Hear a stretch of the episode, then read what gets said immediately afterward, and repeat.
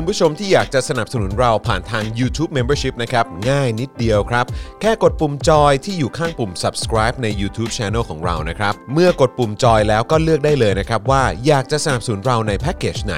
หลังจากนั้นก็เลือกวิธีในการชำระเงิน และเข้าไปกรอกรายละเอียดให้ครบถ้วนนะครับ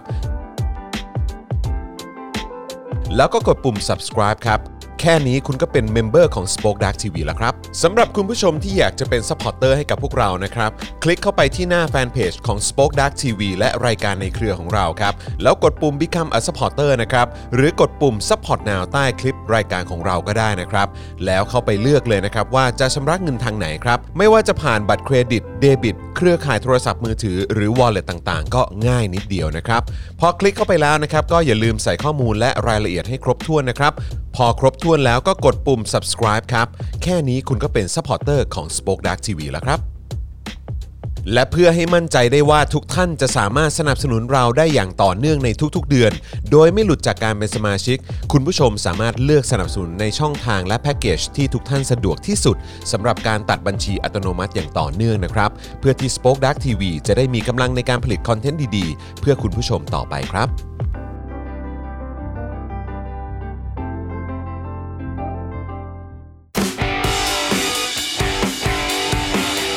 Daily t o p i c กกับจอห์นวินยู สวัสดีครับ ต้อนรับคุณผู้ชมนะครับเข้าสู่ Daily Topics Exclusive ของเราในวันนี้นะครับ อยู่กับผม จอห์นวินยูนะครับ และก็แน่นอนนะครับ วันนี้มาแล้วครับมา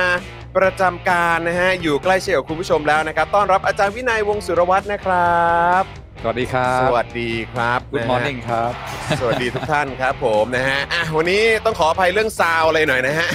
ตั้งแต่เริ่มรายการนะครับนะฮะขึ้นขึ้นลงลงแบบนี้ไม่ค่อยเนียนเท่าไหร่นะครับนะฮะวันนี้เป็นน้องบิว นะฮะมุกควายมาช่วยดูรายการให้อ่านนะครับนะเพราะว่าวันนี้อาจารย์แบงค์ของเราไปฉีดวัคซีนด้วยนะครับ ทักทายอ่าบิวของเราด้วยนะครับนะฮะบิววี่นะครับ สวัสดีนะครับการมุกควายนี่เป็นรายการในตำนานนะครับใช่ถูกต้องอ่าเป็นรายการในตำนานอย่างแท้จริงเออนะครับนะฮะอะโอเคครับคุณผู้ชมใครมาแล้วก็อ่าทักทายเข้ามาได้นะครับ คอมเมนต์กันเข้ามาได้เลยนะครับผมนะฮะมาร่วมพูดคุยกันหน่อยดีกว่านะครับ ตอนนี้รอคุณผู้ชมเข้ามากันอีกสักนิดหนึ่งแล้วกันนะครับนะฮะหลายท่านก็อาจจะอ่า เหมือนอาจจะติดภารกิจอะไรกันอยู่นะครับนะแล้วก็ตอนนี้ทยอยเข้ามาแล้วนะครับ ต้อนรับนะฮะคุณธัญทรด้วยนะครับนะฮะเป็น new member ของเรานะครับทาง YouTube นะครับผมโอ้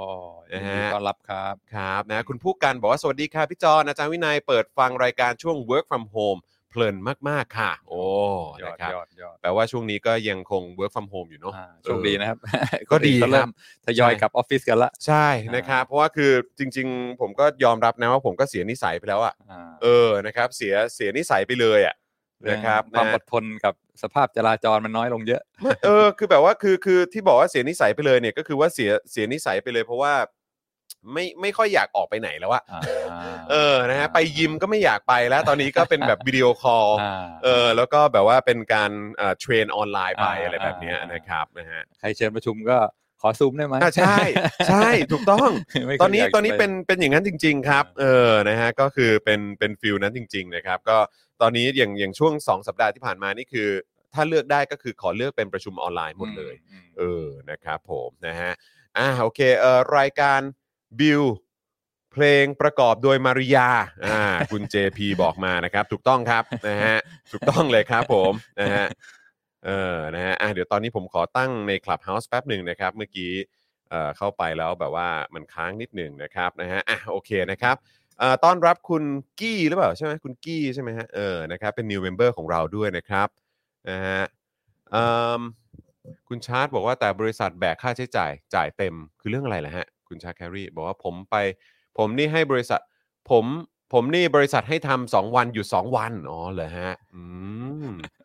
ครับผมนะฮะส่วนคุณเข้าเข้าเข้าปุ้นใช่ไหมฮะเออนะฮะบอกว่าสวัสดีครับพี่จอนเตรียมคำตอบมาหรือยังครับนะฮะคือหมายถึงว่าที่อาจารย์วินัยตั้งหัวข้อไว้ใช่ไหมครับนะฮะส่วนคุณนิรุตบอกว่าเคยเจออาจารย์วินัยที่โรงพยาบาลธนบุรี แต่ไม่กล้าทักครับ อ๋อเหรอพานธนบุรีอะตอนนั้นไปทำอะไรครับโเออตรวจสุขภาพอะไรเงี้ยเหรอฮะหรือว่าเอ๊ะน่าจะนานแล้วนะครับ เออใช่ไหมาาเออก็จำไม่ได้ไปที่นั่นแต่ว่าโอ้โหครับผมทักทายนะครับ ทักทายได้อ่าใช่ครับนะฮะเออเซฮายทักทายได้นะครับนะฮะเอิ่มสวัสดีตอน อะไรนะ สวัสดีตอนอ๋อ ตีสี่เลยฮะตีสี่สี่สิบแปดเลยเหรอครับโอ้คุณอยู่วันที่ไหเพนนครับเนี่ยที่เยอรมันครับโอ้โหโอ้นะครับอะใครมาแล้วก็กดไลค์กดแชร์กันด้วยนะครับได้นะข่าฮะวว่าที่เยอรมนีตอนนี้เนี่ยโควิดอืมกำลังหนักหนาสาหัสมากใช่แต่ว่าขึ้นเป็นประวัติการณ์เลย เอาไม่อยู่นะครับถูกต้องานะครับ แต่ว่าก็คือตอนนี้เนี่ยดูเหมือนว่า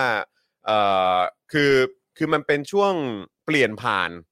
ระหว่างรัฐบาลเก่าอ่ากักับรัฐบาลที่กำลังจะเข้ามารับตำแหน่งอ่าอ่าแล้วก็เหมือนมีเอ่อ กฎหมายที่เขากำลังจะให้ผ่านในสภา เพราะเขาก็ในช่วงที่ผ่านมาเขาก็ประชุมสภากันอยู่ แล้วก็เหมือนว่าสถานการณ์โควิด ก็เริ่มจะดีขึ้นณเวลานั้นอืมเออแล้วเขาก็เลยเตรียมตัวจะเปิดโรงเรียนอืมอืมนะครับ แล้วก็แบบเออเปิดอ่าสถานที่ต่างๆ อะไรแบบเนี้ยอืมแต่พอตอนนี้เนี่ยเขาก็กำลังกังกังวลกันอยู่เออกังวลกันอยู่ว่าจะทำยังไง เพราะว่าถ้าเกิดว่าให้เปิดอ่าเปิดแบบปกติปุ๊บเนี่ยอ่าแล้วตอนนี้ก็มีการอ่า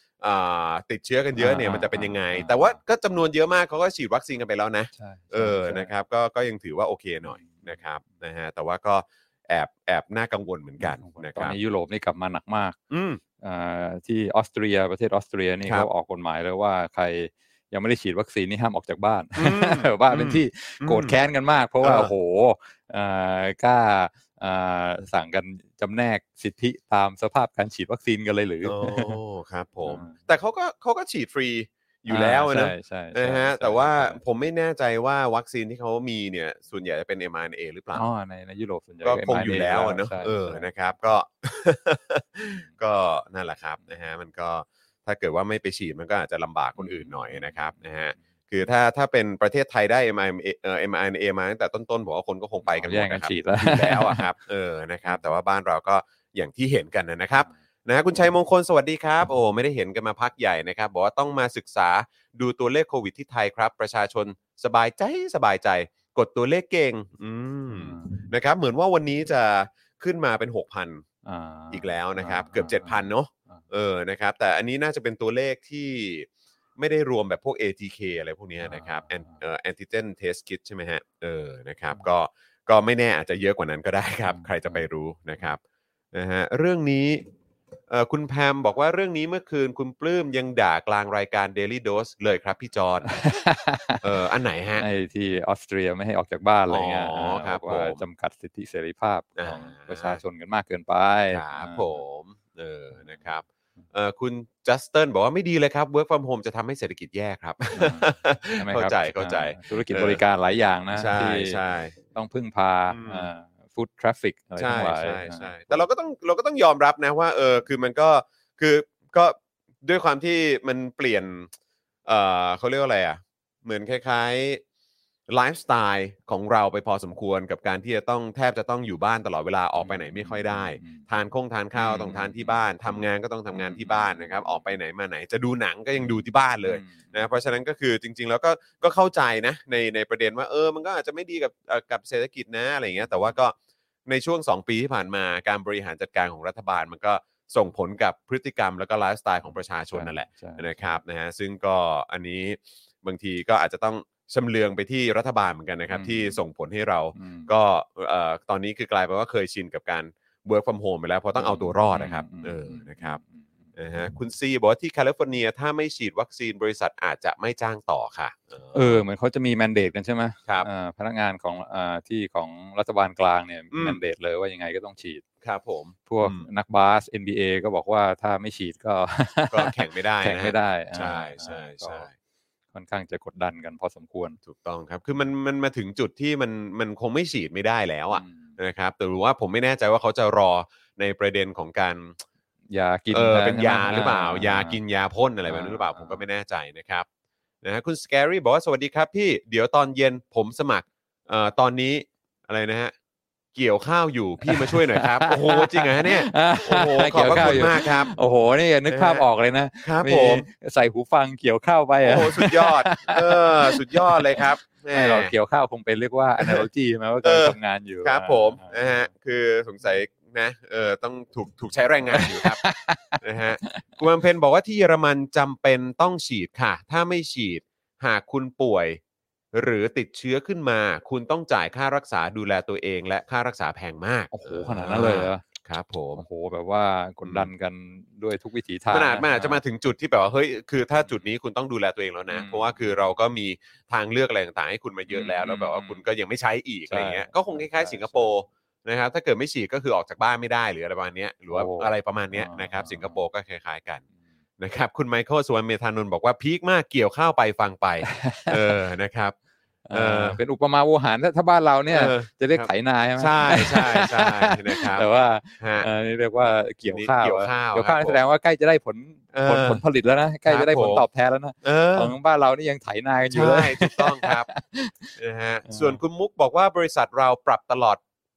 ปรับตลอดไปเลยค่ะ ต่อให้ไม่มีโควิด ก็จะ work from home 3 วัน เขาบอกจากสถิติทำงานได้ดีกว่าอยู่บริษัทอีก ไม่เหนื่อยเดินทางด้วยโอ้จริงเหรอว้าวเอออืมดีจังเลยครับนะจริง ๆ จะว่าไปเนอะบิวเนอะเออสป็อคดักนี่เราก็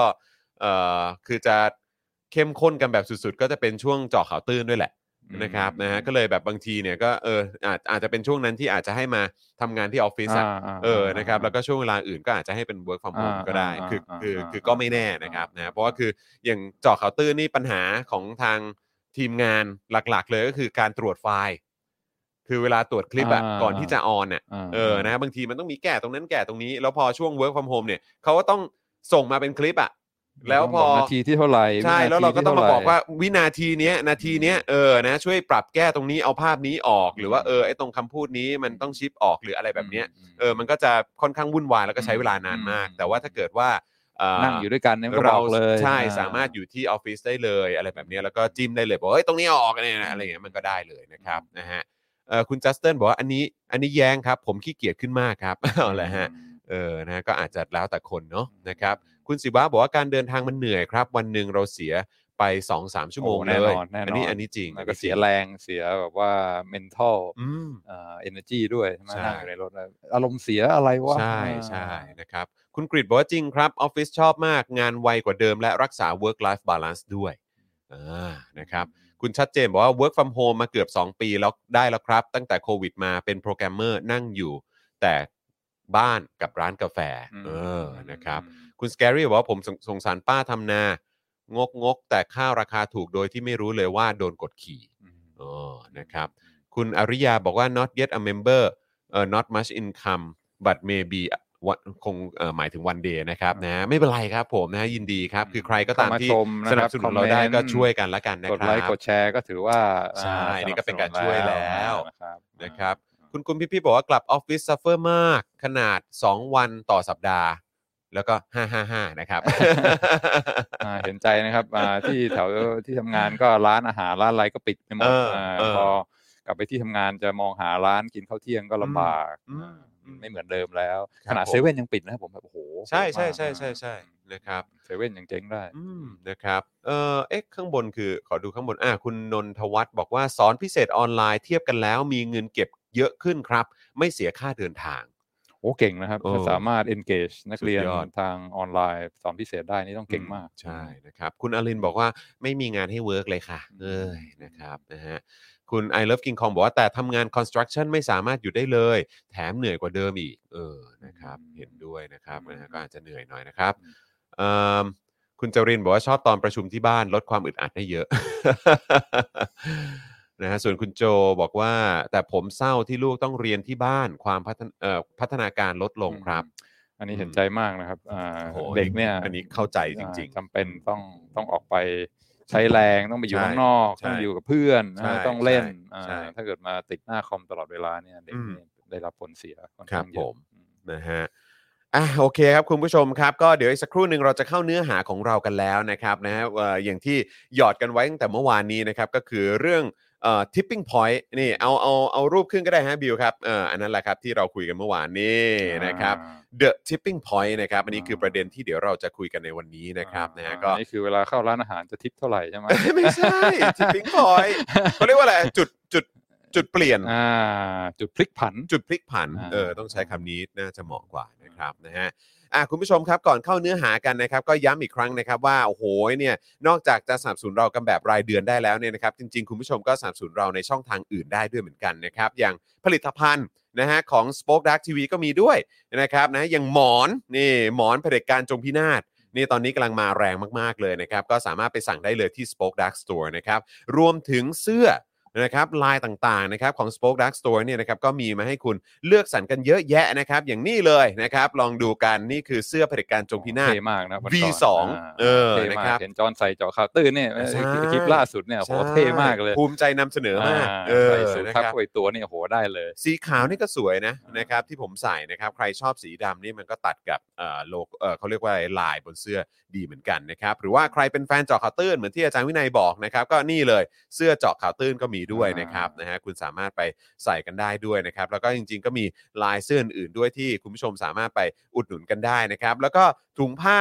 แก้วนะครับอ่าของเจาะข่าวตื้น SpokeDark TV ก็มีนี่อย่างที่ผมใช้อยู่นี่ก็นี่เลยนะครับเป็นแก้ว SpokeDark TV เท่มากนะครับอ่านะส่วนฮะของผมนี่เป็นแก้วนะครับอ่าเจาะข่าวตื้นนะครับเนี่ยถูกต้องโอ้โหนะครับนะฮะใส่เพราะฉะนั้นใส่กาแฟกินแล้วเท่มากช้อปปิ้งกันได้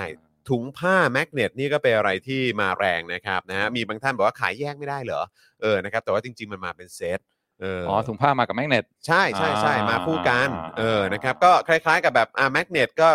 ติดตู้เย็นได้ไงอ่าถุงผ้าก็เวลาไปซื้อของจากข้างนอกจะเอาใช้มาดีครับใช้มาดีแช่ตู้เย็นก็เอออ่านะครับอ่าก็สะดวกดีเหมือนกันอืม นะครับนะเพราะฉะนั้นก็สามารถไปสั่งซื้อกันได้ที่ SpokeDark Store นะครับแล้วก็ย้ำอีกหนึ่งเอ่ออีกครั้งหนึ่งนะครับว่าตอนนี้เนี่ยเอ่อแคมเปญของเราเอ่อ45 วัน 15,000เอ่อ15,000 supporter เนี่ยคือมันจบไปแล้วนะครับแล้วก็ตอนจบแคมเปญเนี่ยเราได้ผู้สนับสนุนมา 13,301อืมนะครับแต่ว่าตอนนี้เนี่ย drop ลงมาต่ำกว่า 13,000 แล้วอืมนะครับเป็นประมาณเท่าไหร่ฮะ 12,800 809 ใช่ไหมครับนะฮะเพราะฉะนั้นเนี่ยก็อยากจะฝากคุณผู้ชมนะครับที่อาจจะหลุดจากการเป็น member ทาง YouTube หรือหรือหรือว่าอาจจะหลุดจากการเป็น supporter ทาง Facebook ไปเนี่ยนะครับนะฮะอาจจะรบกวนช่วยเช็คสถานะของตัวเองนิดหนึ่งนะครับว่าเฮ้ยเราหลุดไปแบบเราไม่รู้ตัวหรือเปล่าครับนะครับเพราะว่าตอนนี้เรากลับมาอยู่ในสถานการณ์น่ากังวลอีกแล้วครับนะครับครับนะก็ฝากคุณผู้ชมลองครับเช็คด้วยละกันนะครับและใครที่ยังไม่ได้สมัครเป็น member นะครับหรือว่าเป็น supporter แล้วก็ชอบ content ของเรานะครับอยากให้พวกเราผลิต content แบบนี้ออกมาเรื่อยๆ ทุกวันทุกสัปดาห์ทุกเดือนเนี่ยนะครับนะก็สามารถอ่าตัดสินใจสนับสนุนพวกเราแบบรายเดือนกันได้ครับจะเป็นทาง YouTube ก็ได้จะเป็นทาง Facebook ก็ได้นะครับ เอาครับที่คุณผู้ชมสะดวกนะครับอืมแล้วก็รายการเราก็ไม่มีแบบว่าหยุดโฆษณาอ่าอะไรของใครใช่ไหมครับ ของสินค้าอื่นนอกจากของเราเองนะฮะาไม่มีนะฮะก็ครับก็อยู่ได้ด้วย ด้วยแรงสนับสนุนของคุณผู้ชมผู้คชรับมล้วนๆถูกต้องครับผมนะฮะอ่าโอเคครับคุณผู้ชมครับ ผมคิดว่าหลายท่านน่าจะรอคอยกันอยู่แล้วว่า อืมยังไงเนี่ยอาจารย์วินัยจุดพลิกผันเดอะทิปปิ้งพอยท์ที่จะมาพูดคุยกันในวันนี้อืมคือเรื่องอะไรครับอ่าก็เอ่อพอดีอ่าแฟนเห็นหัวข้อแล้วก็บอกว่าเฮ้ยวันนี้พูดอะไรระวังระวังหน่อยนะอ่าอ่าเอาละครับก็เลยต้องอ่าเดี๋ยวพยายามนะพูดอย่างระมัดระวังแล้วกันครับอ่าผมเรื่อง the the tipping point ก็ ครับผม อ่าอ่า เล่าจากอ่าประสบการณ์แล้วกันที่ครับเพิ่งเพิ่งไปเจอมาคิดว่าเป็นเรื่องน่าสนใจเมื่ออ่าอ่าไม่ไม่กี่วันวันนี้ครับอ่าแล้วเดี๋ยวค่อยๆ เข้าสู่เรื่อง tipping point ทีหลังอืมได้ครับอ่าวันก่อนมีประชุมที่ทำงานครับแล้วก็อย่างว่าเดี๋ยวนี้พวกสถาบันอุดมศึกษาเนี่ยเขาก็ต้องมีระบบแบบประกันคุณภาพใช่ไหมครับว่าอ่าที่สอนไปเนี่ยมันมันได้ผลไรแค่ไหน แล้วอืก็มเขาก็จะมีอืมแบบว่าเป็นได้รับการประกันคุณภาพของใครต่อใครก็เหมือครันบพวกผลิตภัณฑ์อะไรทั้งหลายที่อ่าต้องมีครับใช่ไหมผมอ่าอืมประกันคุณภาพ อันนี้ทางการศึกษาเขาก็มีอ่าหน่วยงานทั้งในประเทศแล้วก็ต่างประเทศที่คอยมาเป็นมาตรวจเช็ค บอกว่าไหนมีมาตรฐานอะไรบ้าง แล้วก็แต่ละอย่างเนี่ยได้มาตรฐานหรือเปล่าครัใช่บไหมถ้าเป็นสถาบันการศึกษาก็มีเรื่องว่าอ่าอาจารย์มีพอเพียงหรือเปล่า กับจำนวนนักศึกษาอืมอ่าห้องเรียนเนี่ยมันใหญ่เล็กแค่ไหนอืมอ่าแล้วก็อาจารย์ที่สอนเนี่ยมีอ่า คุณวุฒิอะไรบ้างอืมไม่ใช่ว่าเรียนจบมาแล้วก็ไม่เคยหาความรู้เพิ่มเติม ไม่มีการทำงานวิจัยอะไรเพิ่มเติคมรับเลยอะไรครัเงี้บยก็ก็มีหลายๆอ่าหลายๆเขาเรียกว่าคุณทีเรียที่ต้องมาวัดกันอืมแล้วก็ถ้าเกิดว่ามีอะไรที่ตกไม่ผ่านเนี่ย มันก็จะไม่ได้รับการประกันคุณภาพครับ ซึ่งก็อ่าสามารถไปเช็คดูได้ว่าของอาสถาบันไหนได้รับการประกันคุณภาพจากหน่วยงานไหนอืมอะไรบ้างอะไรเงี้อืยมก็อืมไอเดียก็คือว่าอ่า ผู้เรียนนี่ก็เป็นผู้บริโภคใช่ไหมเพราะครับฉะนั้นก็บางทีก็อยากจะรู้ว่าบริการที่เราไปซื้อมาเนี่ยมันมันมันได้มาตรฐานหรือเปล่าอืมเพราะฉะนั้นในพวกอืมองค์การที่มามาเขาเรียก accreditation เราเนี่ยอืมก็สามารถอาจจะเป็นอ่าตัวชี้วัดตัวหนึ่งว่าเฮ้ยที่เราไปอ่าซื้ออ่าซื้ออะไรบริการทางการศึกษาได้ปริญญามาเนี่ย มันเป็นอะไรที่ได้มาตรฐานนะและมีคุณภาพอ่หรืมีอคุไม่ณภาพหอืรือมไม่ครับผม ซึ่งก็ฟังดูดีครับครับอ่าตามหพลัอกพอพอมีประโยชน์แบบนี้ ซึ่งก็ฟังดูดี ก็เลยกำลังตั้งคำถามว่า แล้วมันดูดี แล้วมันโอเคไหมเออ แล้วมันดีไหมเออครับซึ่งก็หลักการมันก็ฟังขึ้นใช่ไหมครับเข้าใจ เพราะว่าคนไปซื้ออ่าปริญญาโทอะไรเงี้ยก็อาจจะไม่มีความรู้ว่าเฮ้ยอะไรที่เราซื้อเนี่ยมันอืมเอ่อซื้อคอร์สใช่ไหมฮะอ่าซื้อมอว่ามัน มันดีมันอืมเชื่อถือได้แค่ไหนครับเรียนไปแล้วครับมันจะอ่าความรู้ที่ได้เนี่ย มันจริงแท้หรือเปล่าหรือว่าอืมมันเป็นอะไรที่มั่วๆแล้วก็อืมสุดท้ายเรียนไปก็ไม่ได้อะไร เพราะฉะนั้อืนมก็ฟังดูมันก็มันก็มีหลักการมีเหตุผลเอ่อแต่ว่าเอ่อไปไปมามาไอ้พวกไอ้มาตรฐานประกันคุณภาพการศึกษาเนี่ย จากมุมมองของคนที่อยู่อ่าภายในระบบเนี่ยอืมก็อ่าไม่ค่อยประทับใจเท่าไหร่อืมอ่าอืมเพราะว่าอ่า รู้สึกว่าไอ้พวกคุณทีเรียตัวชี้วัดอะไรทั้งหลายเนี่ยที่อ่าเขาตั้งกันขึ้นมา มันก็มีเหตุผลใช่ไหมก็คือว่าอ่าต้องการจะสอนอะไร ต้องการจะสอนให้เข้าใจเรื่องบัญชี ก็ต้องบอกให้ชัดเจนว่าจะสอนบัญชี แล้วก็พอเรียนจบแล้วก็ต้องมีการอ่าวัดผลว่าอ่านะเข้าใจเรื่องบัญชี ก็ต้องแสดงให้เห็นว่าอืมสอนไปแล้วนักเรียนเข้าใจอืมก็คือเขาเขาก็มีหลักการของเขา แต่ว่าพอเอามาทำเป็นภาคปฏิบัติจริง ๆ เนี่ยรู้สึกว่ามันกลายเป็นมันกลายเป็นเรื่องอ่าเรื่อง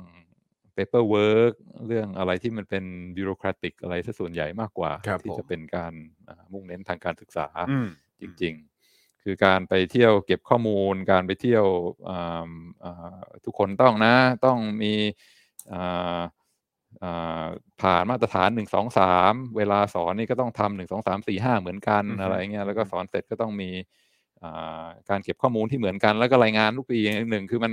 มันไม่ใช่อะไรที่ทำแล้วมันมันมันฟรีครับมันก็ต้องมีระบบราชการขึ้นมาใช่ไหมอืมจ้างคนมาเพิ่มเติม มี bureaucracy อะไรทั้งหลายอืมเปเปอร์เวิร์กอะไรก็เพิ่มขึ้นอือฮึอ่านักเรียนแทนที่จะอ่ามา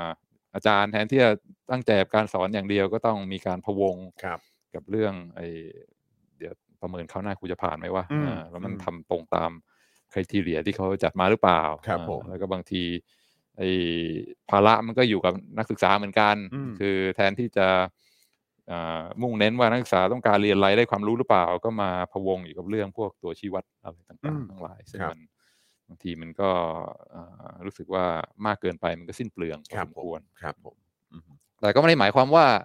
ไม่จำเป็นก็ครับเห็นด้วยว่ามันต้องมี accountability ใช่ไหมอืมคือทำอะไรไปก็ต้องแสดงให้เห็นด้วยว่ามีอืมผลมีตัวชี้วัดอะไรมากแค่ไหนครับ แต่ว่าบางทีมันก็เกินไปได้เหมือนกันอืมคือ มันมัวเอ่อเอ่อเขาเรียกว่าอะไรอะมุ่งมั่นแล้วก็เอ่อ obsess อยู่กับเรื่องเนี่ยไอตัวชี้วัดอะไรทั้งหลายเนี่ย แล้วก็ สุดท้ายแทนที่จะมาโฟกัส กับเรื่องการเรียนการสอนอ่าคุณภาพการคุณสอนภาพเนอะการศึกษาเนี่ยอืมมันก็ครับมาอยู่กับเรื่องอ่าตัวชี้วัดล้วนครับๆซึ่งบางทีมันก็อาจจะไม่ไม่คุ้มค่ากับอืมอะไรที่เสียไปครับอ่าก็ตัวอย่างเช่นที่ที่จะยกตัวอย่างให้ฟังว่าทำไมมันรู้สึกว่ามันสิ้นเปลืองก็คืออ่าอย่างบางทีมหาวิทยาลัยก็บอกว่าต้องการจะสอนนะ ถ้าจะจบอ่าปริญญาโททางด้าน การจัดการเนี่ยต้องมีความรู้เรื่องอะไรบ้างอืมใช่ไหมก็ต้องอาจจะต้องเข้าใจเกี่ยวกับเรื่องการตลาดขั้นพื้นฐานครับมาร์เก็ตติ้งใช่ไหมต้องเข้าใจเรื่องการเงินการบัญชีอืมอะไรพวกเนี้ยอ่าแล้วก็อาจจะต้องมีความรู้เรื่องจิตวิทยาอืมการเป็นผู้นำการอ่าว่าองค์กรเนี่ยมีคนมาอยู่ร่วมกัน แล้วมีจิตวิทยาทำยังไงถึงจะทำงานเป็นทีมได้อย่างอืมมีประสิทธิภาพอืมแล้วก็การที่เป็นผู้นำเนี่ยต้องต้อง ต้องมีสกิลต้องมีทักษะอะไรบ้าง ทั้ง hard skill soft skill อะไรพวกนี้ใช่ไหมก็ก็บอกชัดเจนใช่อ่าถ้าจะเป็น manager ก็ต้องมีมีมีความรู้เหล่านี้ แล้วก็เราก็จะพยายามจะจะอ่ายืนยันว่าพอเรียนจบไปแล้วอ่าบัณฑิตก็จะมีมีมีความรู้มีอือฮึมีมีคุณลักษณะเหล่านี้เอ่อปัญหาบางทีมันอยู่ที่อ่าถ้าต้องการจะได้รับการอ่า ประเมินผ่านจากองค์กรที่เขาเข้ามาอ่าตรวจวัดประเมินคุณภาพเนี่ยมันมันมันต้องมีหลักฐานต้องมี paperwork อะไรเขาดูใช่ไหมอืมอืมอืมแล้วก็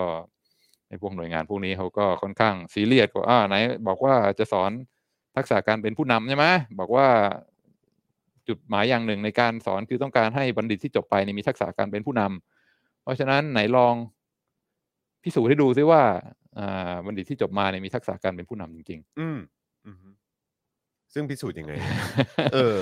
ซึ่งพอมาถึงนี้มันก็เออว่าทำไงดีวะอืมอืมอืมอ่าใช่ไหมก็ ความจริงเป็นผู้นำที่เก่งหรือไม่เก่งเนี่ยมันก็ต้องอยู่ที่ว่าเออเจริญก้าวหน้าในหน้าที่การงานเป็นผู้นำแล้ว แล้วก็มีผลงานให้ประจักษ์ใช่ไหมแต่ถ้านักเรียนอายุแบบยี่สิบกว่าสามสิบต้นๆเนี่ยจะบอกว่ามีทักษะการเป็นผู้นำนี่จะจะจะเอาหาอะไรมาวัดอืมอ่าซึ่งมันก็ปัญหาโลกแตกใช่ไหมแต่ว่า มันก็มีพวกทฤษฎีใช่ไหมว่าทางด้านจิตวิทยาการจะเป็นผู้นำต้องต้องเป็นยังไงบ้างอืมไม่ใช่แค่สั่งอย่างเดียว ต้องทำตัวเป็นตัวอย่างนะแล้วก็ต้องเข้าถึงเขาเรียกว่าจิตวิทยาของอาผู้ตามใช่ไหมคือว่าไม่ใช่เรื่องฉันสั่งคนเดียวแต่มันเป็นเรื่องที่เราทำด้วยกันอืมแล้วก็พออาประสบความสำเร็จเนี่ยมันก็จะทำให้เราทั้งสองคนทั้งผู้นำและผู้ตามเนี่ยอืมได้รับอ่าการพัฒนาแล้วก็ transform ไปด้วยกันอะไรเงี้ยมันก็มีทฤษฎีซึ่งก็อ่าอ่านตัวอย่างกรณีศึกษาดูตัวอย่างของผู้นำที่เคยสำเร็จในอดีต แล้วก็มาวิเคราะห์กันพูดคุยใช่ไหมแล้วก็เขียนวิเคราะห์อาตอบคำถามอ่าอ่าพูดคุยแล้วก็แลกเปลี่ยนกัน อันนี้มันก็คือการอ่าอย่างน้อยก็มีความรู้เกี่ยวกับเชิงทฤษฎีครับ แต่พอปฏิบัติจริงๆเนี่ยมันก็มันก็อีกเรื่องหมันึ่นงก็อีกแบบหนึงครับอ่าใช่ครับครับก็อืม ทำเท่าที่ทำได้ใช่ไหมก็ครับคืออ่าก็อยากจะรู้เรื่องความรู้เรื่องการเป็นผู้นำก็อ่าไปเขียนเรียงความมาหนึ่งเรื่อง ไปหาผู้นำที่เรียกว่าเก่งกับผู้นำที่ล้มเหลวแล้วมาเปรียบเทียบกันดูซิว่าอืมทำไมคนหนึ่งถึงสำเร็จทำไมคนหนึ่งถึงล้มเหลว แล้วก็ครับวิเคราะห์เข้าใจเชิงทฤษฎีใช่ไหมแล้วก็ถึงเวลาอาจารย์ก็อ่านแล้วก็ดูว่าเออมันมันใช่ไหมตรงกับทฤษฎีไหมสมก็เหให้ตุสมผลไหมอ่าให้เกรด A ให้เกรด B อะไรก็ว่ากันไปครับนะอันนี้ก็ก็เป็น ก็เป็นการพยายามที่จะที่จะบอกว่าอ่านะเราต้องการจะสอน leadership แล้วก็นี่ก็เป็นผลที่ออกมาจากการสอนของเรา อืมมันก็จนว่ามันโอเคไหมวิธีการวัดผลเหรอครับอ่าอืม ก็อาจจะเป็นวิธีหนึ่งแต่ถามว่าโอเคไหมอืมอันนี้ก็ไม่กล้าฟันธง เพราะว่าประสบการณ์ก็ไม่ไม่ได้มีด้านนี้ด้วยนะฮะอ่าเออ แล้วเราก็เราก็เราก็ไม่รู้ว่า เออแบบสำหรับในในมุมมองของตัวอืมผู้สอนเองอะคืออมคิดว่า แบบนี้มันเวิร์กหรือเปล่าอืมแต่ว่าก็ถือว่าเป็นวิธีการหนึ่งที่ก็ก็ก็ก็น่าจะใช้ได้อืมก็พยายามทำทำทำเท่าที่ทำได้ใช่ไหมครับครับอ่าอืมมีนักเรียนอยู่ในห้องสามสิบคนแล้วจะให้แบบว่าอ่าทุกคนมาแสดงความเป็นผู้นำจริงๆก็ไม่ได้ก็อาจจะไม่ใช่ใช่ใช่ไม่ใช่ไม่ practical ใช่ไหมก็พยายามทำเท่าที่ทำได้อืมอาจจะเป็นเรื่องของการทำความเข้าใจใช่ไหมฮะกับแบบว่าบทบาทการเป็นผู้นำแล้วเราก็คือถ้าเราถ้าเรา เอ่อเข้าใจมันจริง ๆ ก็น่าจะอธิบายมันออกมาได้ อืมใช่ไหมฮะอืมก็เลยก็เลยอาจจะใช้วิธีการใช่แบบนี้หรือเปล่าใช่ ในการที่เหมือนแบบอะลองเลือกผู้นำที่ประสบความสำเร็จกับผู้นำที่ล้มเหลวอ่าแล้วก็มาเปรียบเทียบกันดูเปรียบเทียบให้เห็นภาพอ่ชัดๆว่าเออมันเพราะอะไรอ่าเพราะอะไรครับอย่างน้อยก็รู้เชิงทฤษฎี อืม แต่ว่าปฏิบัติก็อีกเรื่องหนึ่ง อะครับผมปฏิบัติคงต้องไปลองทำเอง นะครับอ่าก็ก็พยายาม เท่าที่ทำได้ แล้วก็พอจบเทอมก็มีเกรดออกมา ก็เอาเกรดให้ดูอืมแล้วก็มีตัวอย่างข้อสอบแล้วก็ข้อสอบให้ดู ก็อืมก็ก็ทำกันมาสักพักไอ้พวกหน่วยงานที่มาประกันคุณภาพการศึกษาทั้งหลาย ก็แรกๆก็โอเคใช่ไหมหลังๆเขาบอกว่าเฮ้ยบางทีการวัดอะไรเนี่ยมันมันไม่ใช่วัดทางเดียวต้องวัดหลายๆทางอืมอ่าเพราะฉะนั้นอ่ามีทั้งการวัดทางตรงอือฮึคือถามข้อสอบอา แล้วก็ให้นักเรียนตอบเขียนเรียงความอะไรมาเชิงทฤษฎีแต่บางทีก็ต้องหาวิธีวัดทางอ้อมด้วย ซึ่งอ่าถ้าเกิดวัดหลาย ๆ ทางแล้วผลมันออกมาคล้าย ๆ กันเนี่ยอันเนี้ยมันถึงจะเชื่อถือได้ว่าอ่าสิ่งที่คุณวัดอยู่เนี่ยมันมันมันเที่ยงตรงจริงอืมๆอ่าอืมก็ทางมหาลัยก็อ้าวทำไงวะเนี่ยอืมอืมอืมเอ่อก็มีเกรดมีข้อสอบมาแล้วอืมอ่า เท่าที่ดูก็อ่ามี A สามสิบเปอร์เซ็น B บวกสามสิบเปอร์เซ็นอะไรก็ว่าไป ก็อืมก็นี่เป็นตัวชี้วัดของเรา แต่ไม่พอต้องหาตัวชี้วัดอีกใช่ไหมโอ้โห ทางอ้อมอีกอ่าทางอ้อมอีกก็เลยมานั่งคิดทำไงวะเนี่ยเชี่ยทำไงดีวะเนี่ยอืมก็คือรู้สึกว่าทำข้อสอบคือคือมันก็ คือถ้าถ้าใช้แบบเอ่อตรงๆหน่อยก็คือรู้สึกว่ามันมันง่ายสุดแล้วนะในการวัดอะอ่าแต่วัดทางอ้อมเนี่ยมันจะวัดยังไงอะอืมอืมเออ นี่ไงก็มันก็จะมีพวกอ่านักการศึกษามืออาชีพอืมที่ต้องมาดีโวตชีวิตกับการวัดว่า ไอ้สอนแล้วผลออกมาเป็นไงอะไรเงี้ยอืมอืมซึ่งบางทีมันก็เป็นภาระต่อต่อผู้สอนในห้องเรียนใช่ไหมมันครัก็บต้องมานั่งเอ่อมุ่งมั่นอยู่กับเรื่องอื่น ที่อาจจะไม่ใช่เรื่องที่เราพยายามกำลังสอนอืมแต่ว่าก็ประชุมกันในที่ประชุมอาจารย์บอกเฮ้ยวัดไงดีว่าเรื่องอาทักษะการเป็นผู้นำเนี่ยเอางี้แล้วกันก็อ่า พอนักเรียนเข้ามาตอนแรกก่อนที่เริ่มเรียนอะไรเนี่ยก็ลองอาแจกแบบสอบถามอ่าให้นักเรียนบอกว่าท่านคิดว่าท่านมีความรู้แล้วก็ทักษะในการเป็นผู้นำประมาณเท่าไหร่หนึ่งสองสามสี่ห้าอ่าหนึ่งคือไม่รู้เลยไม่มีอืมเลยแล้วก็ห้าก็คือดีที่สุดโอ้โหอ่าอืมแล้วก็พอเรียนจบก็แจกแบบสอบถามอีกอันหนึ่งเอ่ออืมอันอันอันเดิมอันเดิม แล้วก็อืมให้นักเรียนบอกว่า before and after อ่าอืประเมินตัวเองอืมว่าท่านคิดว่าท่านมีอ่า ทักษะความรู้เรื่องการเป็นผู้นำแค่ไหน หลังจบคอร์สจบคอร์อืสมก็เป็นวิธีแทนที่ให้อาจารย์ประเมินให้นักเรียนประเมินตัวเองด้วย อืมอืมซึ่งก็เออนี่ก็ใช้ได้นะสะดวกดีเป็นแบบสอบถาม แล้วก็ได้ตัวเลขมาเต็มๆแล้วก็ถามได้ทุกอย่างอืมคือไม่ใช่แค่ผู้นำอย่างเดียว บางทีแบบเวลาสอนเนี่ยอยากให้นักเรียนมีความตระหนักถึงเรื่องอาว่า ethics ด้วยในการทำ ทำธุรกิจใช่ไหมมันไม่ใช่เรื่องกำไรอย่างเดียว มันต้องเรื่องเรื่องเรื่อง ethics ด้วยว่าอ่าเรามีผลกระทบอย่างไรต่อสังคมต่อสิ่งแวดล้อมอะไรเงี้ยก็ถามได้เหมือนกัน ว่าถ้ามีความเข้าใจเกี่ยวกับเรื่อง ethics แล้วก็อืมหน้าที่ความรับผิดชอบทางสังคมของธุรกิจมากแค่ไหนอืมหนึ่งสองสามสี่ห้าอะไรเงี้ยเออสะดวกดี ethics นี่ถ้าแปลเป็นไทยนี่จะใช้คำว่าอะไรดี มี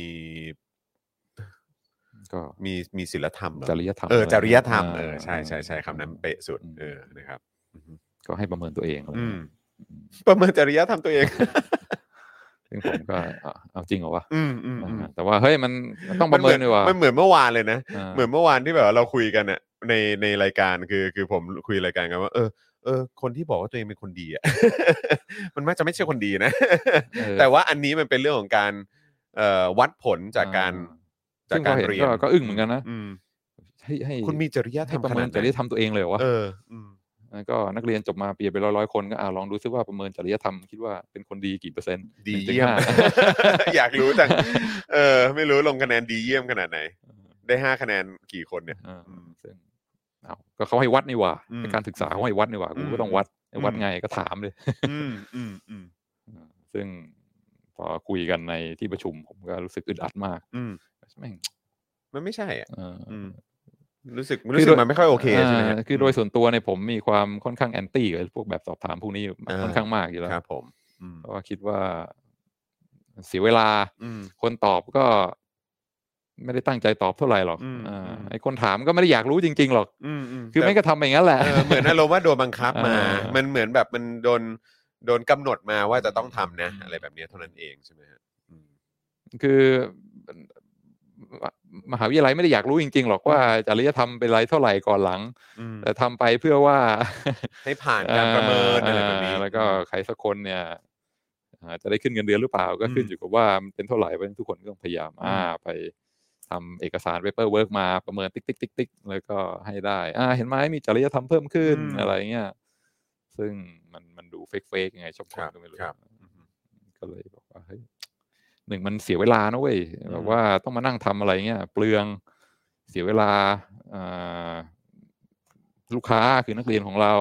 แล้วก็เสียเวลาของพนักงานด้วยที่ต้องมานั่งทำอะไรพวกเนี้ยอ่าเก็บข้อมูล paper work เป็นตั้งๆเปลืองกระดาษโลกร้อน แล้วก็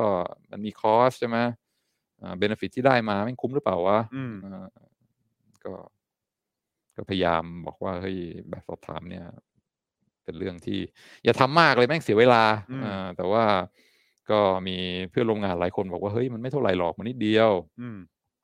คือมันก็สิบข้ออืมแล้วก็นักเรียนติ๊กติ๊กติ๊กมันก็เสียเวลาเท่าไหร่วะอืมแบบสอบถามสิบข้อใช้เวลาเท่าไหร่วะไม่ถึงห้านาทีอะไม่ถึงนาทีแล้วโอ้นี่นี่นี่นี่อุตส่าห์แบบนะเออห้านาทีใช้เวลาในการ คิดตริตรองนิดนึงถ้าอยู่ในวงการศึกษาจะรู้ว่าจะรู้เลยไม่ถึงนาทีสอบถามเนี่ยปาข้างหนึ่งปั๊บปั๊บปั๊บปั๊บปั๊บอะไรเงี้ยเออครับก็เท่าไหร่กันเชียร์นะอ่าสตาฟเราก็มีงานเพิ่มนิดเดียวแหละ เพราะฉะนั้นคอสมันนิดเดียวไม่ต้องไปซีเรียสกับมันมากแล้วก็เราก็ยังสามารถเอามาใช้เป็นตัวชี้วัดเพิ่มเติมด้วย เพื่อทำบให้เราได้การประเมินรับประกันคุณภาพทางการศึกษาอะไรเงี้ยเพราะฉะนั้นคอสน้อยอืรู้แหละว่ามันเสียเวลาค่อนข้าง งี่เง่านิดหน่อยอืมแต่ว่าอืมราคาถูกเพราะฉะนั้นก็ทำทำไปไม่ต้องคิดมากอืมผมก็ในฐานะนักเศรษฐศาสตร์ก็ เออวะถ้าแม่งต้นทุนไม่มากเท่าไหร่ก็ทำไปอาจจะเอ่อทำทำไปไม่ต้อง คือเออคิดไม่ทันไงอ่าฮะอ่าฮะคิดไม่ทันไงก็เออถ้ายืนยันว่าคอสน้อย แล้วก็นักเรียนหลับตากรอกอ่าคนละนาทีไม่เสียเวลามากแล้วเขาคงไม่ไม่ไม่ลำเดือดเดือดร้อนลำบากอะไรมากก็อะทำไปขี้เกียจแย้ง อืมอืมแล้วกลับกลับมาคิดไม่ไม่ใช่นี่หว่าอืมคือที่เราบอกว่ามันมีอะไรนะต้องวัดทางตรงกับวัดทางอ้อมใช่ไหมครับอ่าไอ้ต้นทุนที่คุณพูดถึงอยู่เนี่ย มันก็มีต้นทุนทางตรง และต้นทุนทางอ้อมด้วยอืมแล้วก็ที่อ่ามหาวิทยาลัยมาแจกแบบสอบถาม ให้อ่าบัณฑิตจบใหม่มานั่งติ๊กติ๊กว่า ท่านคิดว่าท่านมีความเป็นผู้นำกี่เปอร์เซ็นต์หนึ่งสองสามสี่ห้าท่านมีจริยธรรมทางด้านธุรกิจเท่าไหร่ ไม่มีเลยมีน้อย มีปานกลางมีมากมีมากสุดติ๊กติ๊กติ๊กอะไรพวกเนี้ยเออคือต้นทุนทางทางตรงมันก็อาจจะน้อยจริงอืมๆก็คือหลับตาติ๊กติ๊กกันคนละหนึ่งนาทีอะไรเงี้ยครับแต่ต้นทุนทางอ้อมมันมากกว่านั้นนะอืมคือการที่มหาวิทยาลัยเนี่ยที่ควรจะเป็นอ่าอ่าสถาบันเรื่องความรู้เรื่องอ่าอ่าความจริงเรื่องการวิจัยอะไรทั้งหลายเนี่ยแล้วก็มาแจกแบบสอบถามอย่างนี้ให้นักเรียนจบใหม่ ติ๊กติ๊กติ๊กเนี่ย คือมันมีต้นทุนมากกว่านั้นบอกว่าวะอืมคือต้นทุนคืออะไรที่มันอยู่ในหัวของนักเรียนที่ครับต้องมานั่งติ๊กอะไรพวกเนี้ยครับ คืออ่าเรียนจบแล้วมี transcript มีเกรดอ่าวิชา leadership ได้ B บวกวิชา finance ได้ A วิชาอืมอะไรเนี่ยได้ก็เรียนหมดแล้วใช่ไหมแล้วก็ถึงเวลาจบกำลังจะเตรียมรับปริญญามหาวิทยาลัยก็มาให้แบบประเมินสิบข้อ ถามว่าท่านคิดว่าท่านมีความรู้เรื่องการเป็นผู้นำเท่าไหร่หนึ่งสองสามสี่ห้าอืม คือคนที่ได้รับแบบสอบถามเนี่ย เห็นจู่หัวตามหาวิทยาลัยอยู่ข้างบนแล้วก็ให้มานั่งตอบเนี่ยมันมันมันต้องคิดอะไรบางอย่างใช่ไหมอืมอืมมึงมาถามกูทำไมวะอืมอืมอืมอืมก็เนี่ยเพิ่งเรียนจบมี transcript มีเกรดมีอะไรให้เห็นทุกอย่างเรียบมันร้อก็ยแล้ชี้ววันเนี่แล้วยนี่เอออืมมาถามทำไม อืมจะถามอีกรอบทำไมอ่าอืมคือรู้แหละหลับตาติ๊กติ๊กติ๊กมันก็ไม่เสียเวลามาก แต่ว่าคนมันคิดใช่ไหมเพราะว่าอ่าก่อนจะช่วยกรอกแบบประเมินให้ด้วย มีตามมหาวิทยาลัยอยู่ข้างบนเรียนก็มอง คิดว่าเอ๊ะแล้วไอ้ไอ้ transcript ไอ้เกรดอะไรที่ได้มาเนี่ย ตกลงมันไม่ได้ชี้วัดอะไรใช่ไหมอืมหรือว่าคุณขี้เกียจไปดูอืมว่าผมได้เกรดวิชานี้เท่าไหร่ ถึงต้องมาให้ประเมินว่าหนึ่งสองสามสี่ห้ามีอะไรอืมคือหาอะไรขี้เกียจหรือเปล่า ถ้า หรือถ้าไม่ขี้เกียจมันคืออะไรกันแน่อืมเอ่อแล้วก็มามาทำอย่างนี้ทำไมมันมันมันมีประโยชน์อะไรขึ้นมาอืม คิดไปคิดมาก็อาจจะว่าอ๋ออันนี้มันคืออิสโจ๊กใช่ไหมอืมมันคือเป็นเรื่องไร้สาระ ก็คือไม่ต้องคิดมากติ๊กติ๊กไป it's joke อืมเออแต่ว่าไอ้ที่เป็นโจ๊กเนี่ย มันแค่แบบสอบถามอันนี้หรือเปล่า หรือว่าไอ้เนื้อหาคำถามอะไรที่คุณถามมาเนี่ย แล้วก็เรียนกันมาปีสองปีเนี่ย it's joke ด้วยหรือเปล่าอืมอ่าที่บอกว่าเรื่อง คุณลักษณะความเป็นผู้นำเรื่องจิตวิทยาเรื่องอะไรที่สอนสอนเรียนเรียนตั้งใจท่องกันมาเนี่ยตกลงมัน it's joke ด้วยหรือเปล่าวะอืมอืมแล้วก็ไอ้เกรดที่อยู่บนทรานสคริปต์เนี่ยก็เป็นโจ๊กด้วยหรือเปล่าเออโจ๊กด้วยหรือเปล่าไม่มีความหมายใช่ไหมอืมอืมอ่าแล้วก็ไม่รู้ผมคิดมากไปหรือเปล่านะ แต่อืมพอจากเนี้ยมันก็อาจจะทำให้คิดต่อไปได้ว่าอืมแล้วไอ้การศึกษาอะไรทั้งหมดที่มาเล่าเรียนกันเสียตังค์เสียเวลามานั่งทำอะไรกันเนี่ยสุดท้ายมันคืออิสบิกโจ๊กด้วยหรือเปล่าอืมอืมอืมซึ่ง อันนี้เนี่ยคือต้นทุนที่มันอาจจะแฝงอยู่ในการทำอะไรที่มันแบบว่าไร้สาระอะไรเงี้ยคือมันอาจจะไม่ใช่ต้นทุนว่าเสียเวลามานั่งติ๊กมาก หรือว่าต้องใช้กระดาษใช้อะไรเท่าไหร่แต่มันคือสิ่งที่เกิดขึ้นในอืมในหัวของคนตอบคำถามอืมแล้วก็คิดไปคิดมาอาจจะนำไปสู่ข้อสรุปที่ว่าเฮ้ยการศึกษาแม่งก็ is a big fraud เป็นโจ๊กไม่ได้มีความหมายไม่ได้มีความสำคัญอะไร เพราะฉะนั้นอย่าไป take it too seriously อืมอืมซึ่งอันนี้เป็น เป็นเป็นเป็นเรื่องที่อาจจะอ่ามีมีผลต่ออนาคตของวิทยาลัย อนาคตของระบบการศึกษาอืมอนาคตของว่าคนในอนาคตเนี่ยเขาจะ take education seriously หรือเปล่า อืมอันนี้อันนี้ถามถามก่อนที่เราจะไปต่อฮะคืออย่างอาจารย์วินัยเนี่ยก็มีโอกาสได้เหมือนแบบเรียนอ่าที่ต่างประเทศ แล้วก็สถาบันที่ไปเรียนหรือว่ามหาวิทยาลัยที่ไปเรียนเนี่ยก็ถือว่าเป็นโอ้โหแบบอ่าสถาบันแบบชั้นนำแบบมีชื่อเสียงอันดับต้นๆของโลกเลยแหละใช่ไหมครับ ไม่ว่าจะเป็นอย่างแบบเอ่อสแตนฟอร์ดหรือว่าที่เอ่อนอร์สเอ่อนอร์ Northwestern อ่าอ่า Northwestern เอออ่านนะครับอ่าซึ่งก็คือคือสองสองที่นี้นี่คือแบบเออก็ก็มีชื่อเสียงมากๆ แล้วก็ได้รับการยอมรับมากๆ แต่ว่าคือแล้วเขามีวิธีการวัดประเมินผลอะไรกันแบบนี้ไหมฮะคือตอนที่ไปเรียนนี้คือตัวเราเองก็ต้องก็ต้องวัดด้วยหรือเปล่า แล้วอีกอย่างเนี่ยก็คือว่าด้วยความที่มันเป็นสถาบันที่ที่หรือว่า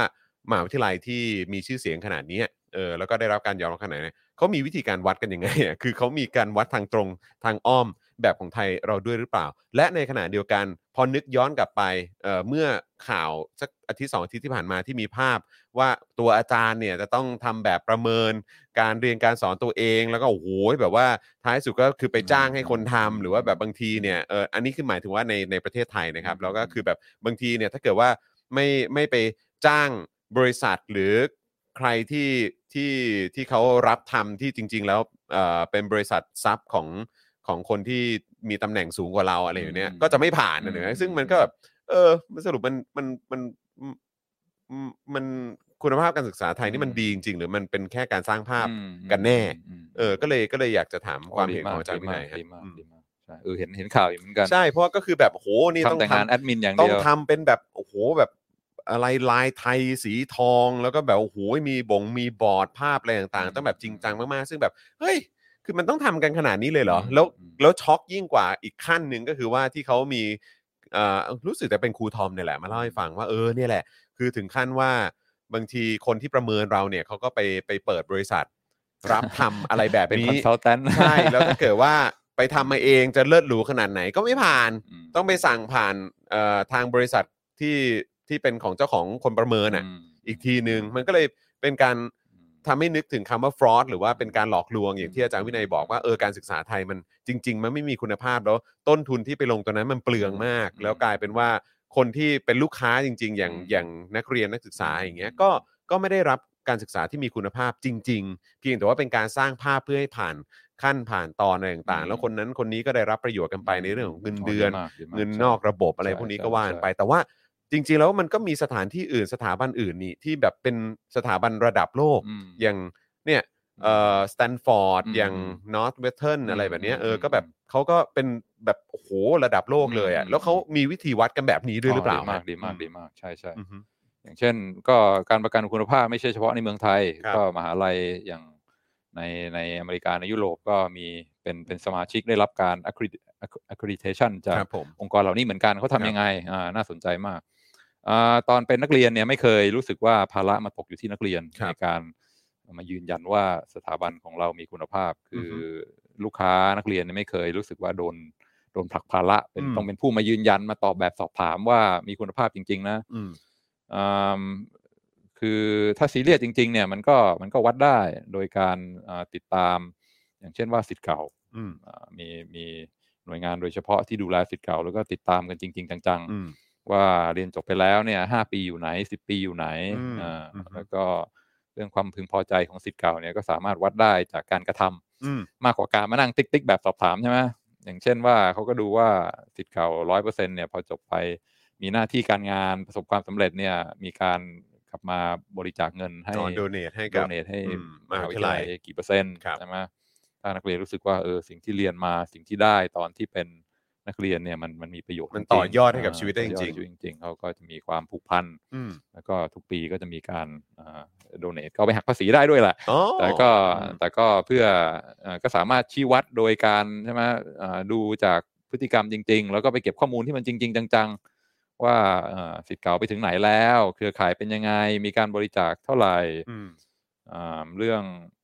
เรื่องการทำวิจัยก็สามารถอ่าอ่า วัดผลกันได้อย่างชัดเจนใช่ไหมอืมว่าได้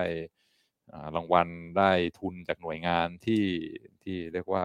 เจ๋งจริง ๆ หรือว่าได้รางวัลโนเบลกี่คนอะไรเงี้ยโอ้โหก็สามารถครับที่จะที่จะจะจะวัดได้แบบจริง ๆ จังๆ ซึ่งก็พวกนี้ก็ได้ผ่าน accreditation ทั้งหมด แต่ว่ามันเป็นคนละสไตล์กับคนที่พยาเอ่อที่ที่กลับมารู้สึกว่ามันเป็นอยู่ในในในในมหาวิทยาลัยที่เมืองไทยอืม คือมันมันยากใช่ไหมการที่จะต้องแบบว่ามานั่งตามว่าสิทธิ์เก่าอยู่ที่ไหนแล้วครับผมอ่ามันอืมมันมันต้องใช้แรงมันต้องอืมใช้ใช้เงินเยอะใช้เงินใช้งบแล้วก็อืมอ่าการพยายามรักษาความสัมพันธ์กับสิทธิ์เก่า ทุกคนว่าเฮ้ยไปถึงไหนแล้วนะกลับมาอืมเจอกัน แล้วก็อ่าการพยายามให้สิทธิ์เก่าเนี่ย มีความรู้สึกยังผูกพันอยู่ใช่ไหมทุกปีก็โดอยาเนกทสนับให้เอออยากสนับสนุนอ่าอันนี้มันก็ต้องต้องลงทุนอืมต้องต้องทำกันแบบจริง ๆ จังๆซึ่งมันยาก กว่าการแจกกระดาษใช่ไหมแล้วก็ติ๊กอืมติ๊กติ๊กติ๊กแล้วก็ได้ข้อมูลมาแล้วครัก็บส่งสะดวกดีอ่ามันอืมคนละอย่างอืมก็คงเป็นเรื่องว่าความซีเรียสว่าเห็นไอ้ไอ้ไอ้ไอ้เรื่องเหล่านี้เนี่ยเป็นเป็นเรื่องที่ซีเรียสแค่ไหนครับถ้าเกิดเห็นว่ามันซีเรียสจริงๆ ก็จะเก็บข้อมูลจริง ๆ จังอืมๆแล้วก็พร้อมที่จะลงทุนในการเก็บข้อมูลที่มันจริง ๆ จังๆ ด้วยแต่ถ้าเห็นแล้วเอ้ยมันก็เป็นเรื่อง fake ๆกันแหละ เพราะฉะนั้นเราก็หาข้อมูล fake ๆมาเพื่ออ่าให้มันผ่านเกณฑ์เราจะได้มีตรามาแปะอ่า ที่หน้าวิทยาลัย แล้วก็ทำให้มีความอ่ารู้สึกว่า โอเค เราผ่านเกณฑ์แล้วอ่ามันก็อาจจะเป็นลึกๆลงไปมันก็ครับผมจิตวิทยาคนละแบบกันอืมอืมอืมน่าสนใจดีครับนะฮะอืมเพราะคือแบบเราก็รู้สึกอ้าวแล้วต่างประเทศเขาทำแบบเราหรือเปล่ามอืมนะครับ แล้วก็คือแบบจนอันเนี้ยมันทำให้นึกไปถึงอีกขั้นหนึ่งเลยนะครับ ว่าหลาย ๆ ครั้งมันก็มีเป็นแบบบริษัทวัดเอ่อวัดเกณฑ์อะไรพวกเนี้ยอืมที่แบบจริง ๆ แล้วคือ เขามาเน้นเรื่องของการวัดเกณฑ์คุณภาพการศึกษาอืจมริงๆอืมหรือว่าจริง ๆ แล้วก็คือมาทำมาหากินหรือว่ามาหาเงินอืม จากจากเอ่อวิธีคิดแบบนี้แหละครับ ว่า เฮ้ยโอ้โหจะถือว่าเป็นมหาวิทยาลัยที่มีคุณภาพจริง ๆ มันต้องละได้รับการประเมินสิ อ่าต้องมี เออ paperwork ต้องมีผ่าน paperwork criteria พวกต้องนี้มีแบบอ่าโลโก้ของอะไรนี่มาแปะนะ อืม เออเพื่อเป็นการยืนยันว่ามหาวิทยาลัยนี้มีคุณภาพจริงๆงั้นเรา ลองมาหารายได้มาหาเงินจากอ่าตรง part นี้กันดีกว่าอะไรเงี้ยซึ่งก็เลยก็ก็ใช้วิธีการอ่าในเรื่องของว่าอ้าวอ่าก็โอเค คุณก็ต้องมีวิธีวัดนะทางตรงอ่าทางอ้อมอะไรก็ว่ากันมาอ่าสิอะไรอ่าเงี้ยเหมือนคือ มันทำให้เรานึกต่อไปว่าเออจริง ๆ แล้วมันก็เป็นเอ่อบอกหรือว่าคุมทรัพย์ในการอืมที่จะมาแบบหาผลประโยชน์จากจุดนี้อืมได้ด้วยเหมือนกันหรือเปล่า แล้วท้ายที่สุดแล้วการศึกษานี่คือ มันเป็นการศึกษาเพื่อให้ได้ความรู้จริง ๆ หรือว่าอืมเป็นการศึกษาเพียงแค่ว่าให้อืมอืมเราได้อืมแค่เหมือนแบบให้ กระดาษมาใบหนึ่งได้กระดาษมาอ่ใบหนึ่งแล้วก็ถือว่าอ่าโอเค แบบว่าคุณเป็นพวกเราแล้วอืมคุณแบบว่าคุณผ่านถูกต้องแล้วอะไรแบบเนี้ยอืมนะครับโอ้จอนี่มองอ่านอ่านขาดเข้าใจอย่างถ่องแท้นั่นอ่านั่นนั่นเออจริง ๆ มันคือเป็นอะไรที่ต่อเนื่องมาจากการที่แบบยังเอออย่างทั้งคุณพ่อคุณแม่ก็บอกว่าโอ้โหแบบ คือการที่เราออกจากแบบอืมระบบอะไรแบบเนี้ยอืมคือมันมันคือเขาเขารู้สึกว่าโอเค ถ้าเป็นถ้าเป็นในบ้านเราอะอืม ทำอย่างนั้นน่ะดีกว่าอืมอืมอืมเพราะว่าท้ายสุดแล้วคือจบออกมาก็มันก็ไม่ได้วัดอะไรจริง ๆอะมเออแล้วก็คุณภาพด้วยความที่อยู่ในระบบการศึกษาไทยก็อืมก็เห็นมาเยอะมอะไรแบบนี้อ๋อแสดงว่าจอห์นก็ก็เข้าใจ พอพูดปุ๊บนี่ก็ get it completely ใช่ใช่กำลังพูดเรื่องอะไรอยู่อืมก็เอ่อ คิดว่าอาจจะต้องเข้าเรื่องเอ่อ tipping point นิดหน่อยที่โจหัวไว้เขาเรียกว่าพะเอ่อตอนช่วงแรกเป็นช่วงเอ่อให้อาจารย์วินัยมาบำบัดนะฮะเออครับ ผมได้ได้ได้ถ่ายทอดความรู้สึกไม่ของไม่ตัวแต่เองมันมันเกี่ยวไงจะพยายามลากเข้าแน่นอนาแน่นอนแน่นอนแน่นอนพยายามลากเข้าครับ ผมก็คือไอเดียของอ่าอ่า tipping point เนี่ยซึ่คงรับเป็นอ่าไอเดียที่ดังมากเป็นอ่าหนังสือขายดีเล่มแรก best seller ของของอ่า Malcolm Malcolm Gladwell อืมครับผมที่บอกว่า the tipping point ก็พูดเรื่องนี้อืมคือไอเดียมันก็มาจากเรื่องเรื่องทฤษฎีเกมอ่าครับซึ่งบอกว่าอ่าเวลาเล่นเกมกันเนี่ย มันจะมีไอเดียหนึ่งที่เรียกว่า equilibrium คืออมจุดสมดุลครับเออคือเล่นเกมกันมันจะออกหัวออกก้อยใครแพ้ใครชนะอะไรเงี้ยมันมันมันมันมันมีจุดสมดุลอืมซึ่งพอไปอยู่ที่จุดสมดุลปุ๊บมันก็ไม่ขยับไปไหน มัครับก็มันก็ติดอยู่ที่ equilibrium อันนั้นนะครับผมอ่าแล้วก็ในบางเกมเนี่ยจุดสมดุลมันมีมันมีหลายจุดอืมอ่า ก็คืออาจจะเป็น equilibrium นี้ equilibrium นั้นอ่าซึ่งบางจุดสมดุลนี่มันก็อาจจะดีกว่าอ่าบางจุดสมดุลใช่ไหมแต่ว่าบางทีเล่นเกมกันไป บางทีก็ไปตกอยู่ที่ equilibrium อันนี้ ซึ่งมันไม่ค่อยดีเท่าไหร่แล้วมันก็ติดอยู่แล้วก็ไปไม่ได้อืมอ่าบางทีเล่นเกมอีกที่ก็ไปอยู่จุด equilibrium อีกอันหนึ่งซึ่งโหดีกว่าเยอะอืมอ่าทุกคน แฮปปี้กว่าได้รับผลประโยชน์มากกว่า แล้วเป็น equilibrium ที่เหนือกว่าอืมก็โชคดีอืมที่ไปอยู่ที่จุดสมดุลอันนั้นอืมส่วนอ่าเล่นเกมอีกทีหนึ่งมันโชคร้ายไปอยู่ที่จุดสมดุลไม่ดีอืมเพราะฉะนั้นบางบางทีบางคนเล่นเกมเนี่ยก็ไปอยู่ที่จุดสมดุลที่มันดีก็อืมอ่าได้ประโยชน์แล้วก็เจริญไปเรื่อยครับๆส่วนบางอ่าบาง คนบางกลุ่มเล่นเกมก็ไปติดอยู่ที่อีค i ลิเบียมที่แม่งเฮงซวยก็ไปไหนไม่ได้ครับเฮ้ยทำไมเราไม่สามารถไปเป็นเหมือนเขาได้วะอืมอืมก็คือเพราะว่าเราเล่นเกมมาจนไปตกอยู่ที่อีค i ลิเบียมที่มันอินฟีเรียที่มันแย่ครับกว่าครับซึ่งหลาย ๆ อย่างอ่าในในในโลกเนี่ยมันก็อาจจะเอามาเอามาพูดในทำนองนี้ได้ อย่างเช่นในในในเรื่องการศึกษาที่เราพูดกันใช่ไหมอือฮึก็อย่างที่จอห์นบอกว่าอีค i ลิเบียมในการศึกษาในอ่า บางสังคมก็อาจจะเป็นอีค i ลิเบียมที่แม่งอ่าศูนย์เปล่าอืมแล้วก็อือฮึเป็นภาระแล้วก็ใช่ทำให้อ่าไม่ได้เกิดประโยชน์อะไรขึ้นครัมาบส่วนการศึกษาในอ่าบางบางประเทศมันก็อาจจะอยู่ในอีค i ลิเบียมที่เฮ้ยมันนิ่งนะ แต่ว่า เออมันมันเป็นเรื่องจริงว่ะอืมมันเป็นการลงทุนที่คุ้มค่าอ่าคนทำวิจัยก็ตั้งใจทำจริง ๆ ให้เกิดออกดอกออกผลให้หาความรู้ที่เที่ยงแท้ คนเรียนก็ได้ประโยชน์ได้ความรู้ บังเอิญเขาไปอยู่ในอีคว i เบียมนั้น ส่วนบางสังคมก็อยู่ในอีคว i เบียมที่มันแย่กว่า แล้วก็ปัญหาของเรื่องอีคว i เบียมหรือจุดสมดุลคือ พอไปถึงจุดนั้นแล้วเนี่ย ขยับมันยากแล้วอืมเพราะว่ามันมันเสถียรละอืมมันไม่ไปไหนละอืมมันก็อยู่เงี้ยอืมหลังมาถึงจุดอีคว i เบียมมันก็คือมันมันมันหนียากอะพออมมาตกมาอยู่ในอีคว i เบียมเฮงซวยเนี่ย คือทุกอย่างมันก็สนับสนุนให้มันเป็นอย่างนั้นต่อไปอืมอ่าการจะพยายามผลักดันบอกเฮ้ยไปอยู่อีคว i เบียมมันโน้นนะโอ้โหมันมันมันมัน ยากมันแพงเหลือเกินอืมใช่ไหมอย่างเช่นว่าอย่างที่จอห์นบอกเนี่ยถ้าเอ่อมันเราไปอยู่ในอีคว i เบียมแห่งความเฟกแล้วเนี่ย ทุกอย่างมันก็สนับสนุนความเฟกใช่ไหมอืมก็คือมีคอนซัลแทนมีธุรกิจอะไรที่มาสนับสนุนพวก paperwork พวกความเฟกคนพวกนี้ก็ได้ประโยชน์จากระบบใช่อ่าอือฮึแล้วก็อ่าเขาก็มี interest ที่จะทำให้ระบบเป็นอย่างนี้อืมเพราะว่าเขาได้ประโยชน์จากมันอืมอ่าพวก insider คนไหนก็บอกว่าเฮ้ยก็มันก็ง่ายดีนี่หว่านะอืมแทนที่เราจะต้องไปทำอะไรจริง ๆ จังๆให้เหนื่อยเนี่ยก็ใช้อ่าแบบประเมิน paperwork ง่ายๆ แล้วก็ผ่านผ่านผ่านแล้วก็ได้เงินเดือนขึ้นอืมอ่านักเรียน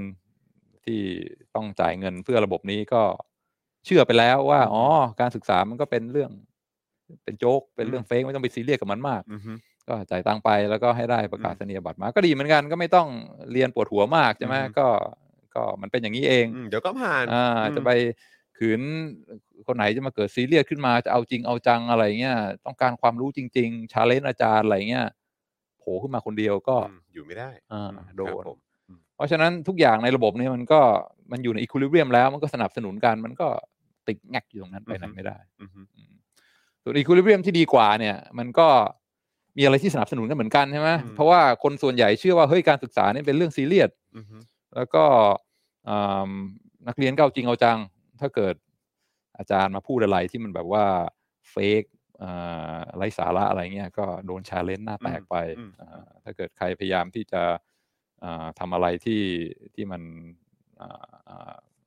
อ่าเสียเวลาเสียประโยชน์ไร้สาระ ก็คนก็บอกไร้สาระเลิกทำงี่เง่าอืมอ่าแล้วก็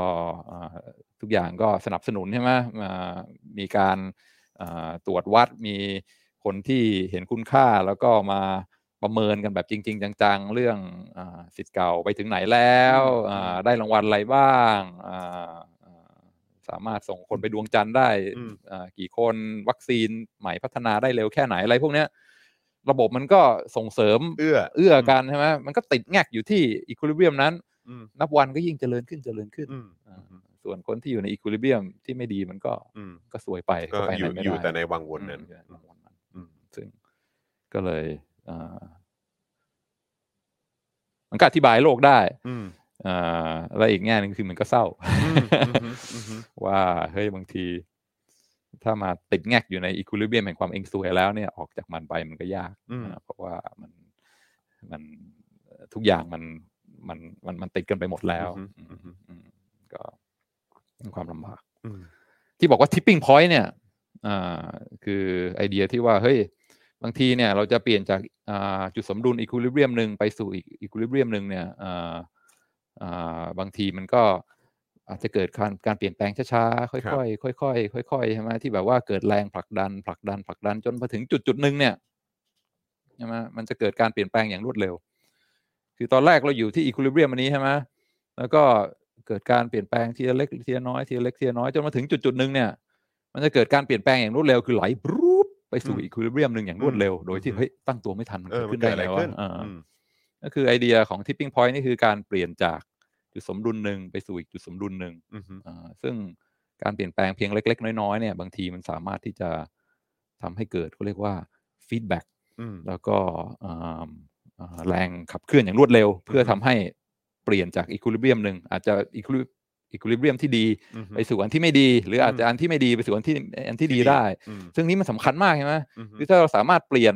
จุดสมดุลจากอันนึงไปอีกอันนึงได้เนี่ยเออสำหรับคนที่อยู่ในอีคว i เบียมเฮงซวยเนี่ยก็อาจจะรู้สึกว่าเฮ้ยอันนี้เป็นเรื่องที่สำคัญที่เราควรจะสนใจอืมอืมส่วนคนที่อยู่ในจุดสมดุลที่ดีๆเนี่ยก็ต้องระวังด้วยอืมอืมเพราะว่าถ้าเกิดว่าไม่ระมัดระวังมันเกิดผ่านไอ้จุดพลิกผันขึ้นมาเนี่ยบางครับทีจากที่อยู่ในอ่าอ่าจุดสมดุลดีๆเนี่ยก็สามารถไหลไป ติดลมกับดักอยู่ในอ่าจุดสมดุลที่มันเฮงสวยได้เหมือนกัครับผมอันนี้ก็คือก็คือ tipping point อืมอ่าก็อ่าตัวอย่างอือฮึอ่าตัวอย่าง เดี๋ยวค่อยเอาตัวอย่างคลาสสิกก่อนแล้วกันอืมของของคนที่คิดนะเรื่องเรื่องเรื่องอ่า tipping point อันนี้อือฮึมาจากว่า equilibrium มีหลายจุดอ่าอันนี้อันนี้ก็เริ่มต้นมาจากอเมริกา นักอ่าทฤษฎีเกมเป็นนักเศรษฐศาสตร์ชาวอเมริกันอ่าอ่าเขาบอกว่าอ่า ในอเมริกาเนี่ยสิ่งที่เราเห็นคุณค่ามากอย่างหนึ่งคือ diversity อืมคือต้องการให้ชุมชนเนี่ยมีความหลากหลาย มีอืมคนขาวคนผิวสีหลาย ๆ คนมาอยู่ด้วยกันอือฮึใช่ไหมถ้ายิ่งได้คุกคลีอยู่ด้วยกันมากเท่าไหร่เนี่ยมันก็ยิ่งเข้าใจกันมากขึ้นเท่านั้น แล้วก็อืมการมองคนอ่าชนชาติอื่นเป็นคนอ่าไม่ดีอะไรเงี้ยมันก็อืมจะน้อยลงเพราะว่าอืมมีโอกาสได้มีปฏิสัมพันธ์กันมันก็อืมเห็นว่าคนเหมือนกันใช่ไหมอืม เพราะฉะนั้นสิ่งที่เขาต้องการได้คือต้องการจะอยู่ใน equilibrium ซึ่งมีความ diverse คือในชุมชนเนี่ยมีคนหลาย ๆ เชื้อชาติอยู่ด้วยกัน แล้วก็มี harmony อะไรทั้งหลายอืมแต่เขาบอกว่าเฮ้ยบางทีเนี่ยชุมชนที่มีความหลากหลายอ่าบางทีเนี่ย ถ้าไม่ระวังให้ดีนะแป๊บเดียวนะปรุดกลายเป็นขาวหมดอืมหรือว่าปรุดกลายเป็นดำหมดได้อย่างอืมรวดเร็ว เพอืราะอืมมันจะเกิด tipping point ได้อ่า ไอ้พลวัตของ tipping point นี่มันเกิดขึ้นได้ไงเพราะอย่างเช่นนะก็มีจริง ๆ นะ ตัวอย่างมากมายชุมชนหนึ่งเนี่ยมีความหลากหลายคนขาว70%คนดำ30%แล้วก็อยู่ร่วมกันด้วยความสมานฉันท์ทุกอย่างไม่มีปัญหาแฮปปี้ very diverse วันดีคืนดีมีครอบครัวคนขาวสองครอบครัวที่ปรากฏได้งานอยู่ที่เมืองอื่นก็เลยจะย้ายอพอย้ายปุ๊บก็ แปะป้ายขายบ้านอืมอ่าหน้าหน้าบ้านตัวเอง ก็สองบ้านสองหลังในชุมชนเนี่ยมีอ่าอ่าขายบ้าน แล้วก็อ่าทุกคนก็ซุบซิบรู้ว่าอ้าวเฮ้ยเฮ้ยบ้านนี้จะมีคนย้ายออกนี่หว่าอืมอ่าแล้วเป็นคนขาวทั้งคู่เลยอืมอ่าก็ข่าวก็เริ่มกระจายคราวนี้คนขาวที่อยู่ในชุมชนก็เริ่มคิดว่าเฮ้ยถ้าสมมติชุมชนนี้มันเกิดแบบว่ามีคนดำมากขึ้นมากขึ้นเรื่อยๆเนี่ยอืมบางทีมูลค่าของบ้านเรามันอาจจะลดลงก็ได้เพราะว่าโอ้โหเอ่อมันมัน ก็มีอืมลักษณะอย่างนี้ใช่ไหมครับ ก็เริ่มคิดว่าเฮ้ยกูจะย้ายดีเปล่าวะอืมอ่าอ่าคนข่าวก็ก็ที่อยู่ในชุมชนก็เริ่มคิดบางคนก็เริ่มมองหาโอกาส ถ้ามีโอกาสขายบ้านได้ราคาดีอืมๆรีบขายตอนนี้ดีกว่าอืมถ้าเกิดว่าขายค่าปีข้างหน้า ซึ่งมันกลายเป็นชุมชนชุมชนคนดำเก้าสิบเปอร์เซ็นไปแล้วเนี่ยอ่าราคาตกก็ก็อืมสวยไปเพราะฉะนั้นถ้าใครจะรีบขายรีบขายตอนนี้อ่าแล้วก็อ่าพอ อันนี้คือคนที่อยู่ในชุมชนส่วนคนที่จะย้ายเข้ามาใหม่เนี่ยก็คิดดูก็มองมองเข้ามาก็บอกเฮ้ยตอนนี้คนขาวก็เริ่มน้อยลงนะอ่ามองไปในอนาคตก็อาจจะมีคนดำเพิ่มมากขึ้น ซึ่งก็ไม่ได้รังเกียจอะไรคนดำหรอกแต่ว่า ถ้าสมมติว่ามีคนที่เหมือนเราน้อยลงเนี่ยก็อาจจะรู้สึกเริ่มหัวเดียวกระเทียมรีบไม่ค่อยมีความ ถ้าสมมติขาวเจ็ดสิบดำสามสิบก็โอเคอยู่กันได้ด้วยความแฮปปี้ แต่ถ้าเกิดคนดำเก้าสิบคนขาวแค่สิบอืมหรือว่าคนดำเก้าสิบห้าเปอร์เซ็นคนขาวแค่ห้าเปอร์เซ็นมันอาจจะไม่อืมไม่ comfortable เท่าไหร่ เพราะฉะนั้นพอกรณีคนที่ย้ายเข้ามาใหม่เนี่ย โอกาสที่จะเป็นคนดำก็มากกว่าคนขาวอืมเพราะว่าคนขาวก็อาจจะมีความเอ่อ hesitant ว่าจะมาอืมดีหรือเปล่าใช่ไหมอืมส่วนคนขาวที่อยู่ในชุมชนเนี่ยก็เริ่มมองซ้ายมองขวากูขายดีกว่าอืมอืมก่อนที่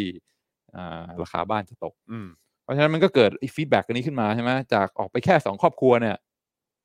บางทีคนขาวในชุมชนก็เริ่มมองซ้ายมองขวาเริ่มขายอืมไปหมดเลย บ้านที่สองบ้านที่สามบ้านที่สี่เริ่มขายใช่ไหมอืมยิ่งคนขาวขายมากเท่าไหร่ไอ้คนขาวที่อยู่ในชุมชนก็เริ่มตุ้มตุ้มต่อมต่อมเฮ้ยกูต้องรีบขายมั่งใช่ไหมคนที่ย้ายเข้ามาใหม่เนี่ยคนขาวก็ไม่มีเลยเพราะว่าเริ่มดูเฮ้ยอันนี้แม่งคนขาวอพยพออกหมดนี่หว่าแม่งต้องมีปัญหาอะไรแน่นอนอืมสุดท้ายมันก็เกิด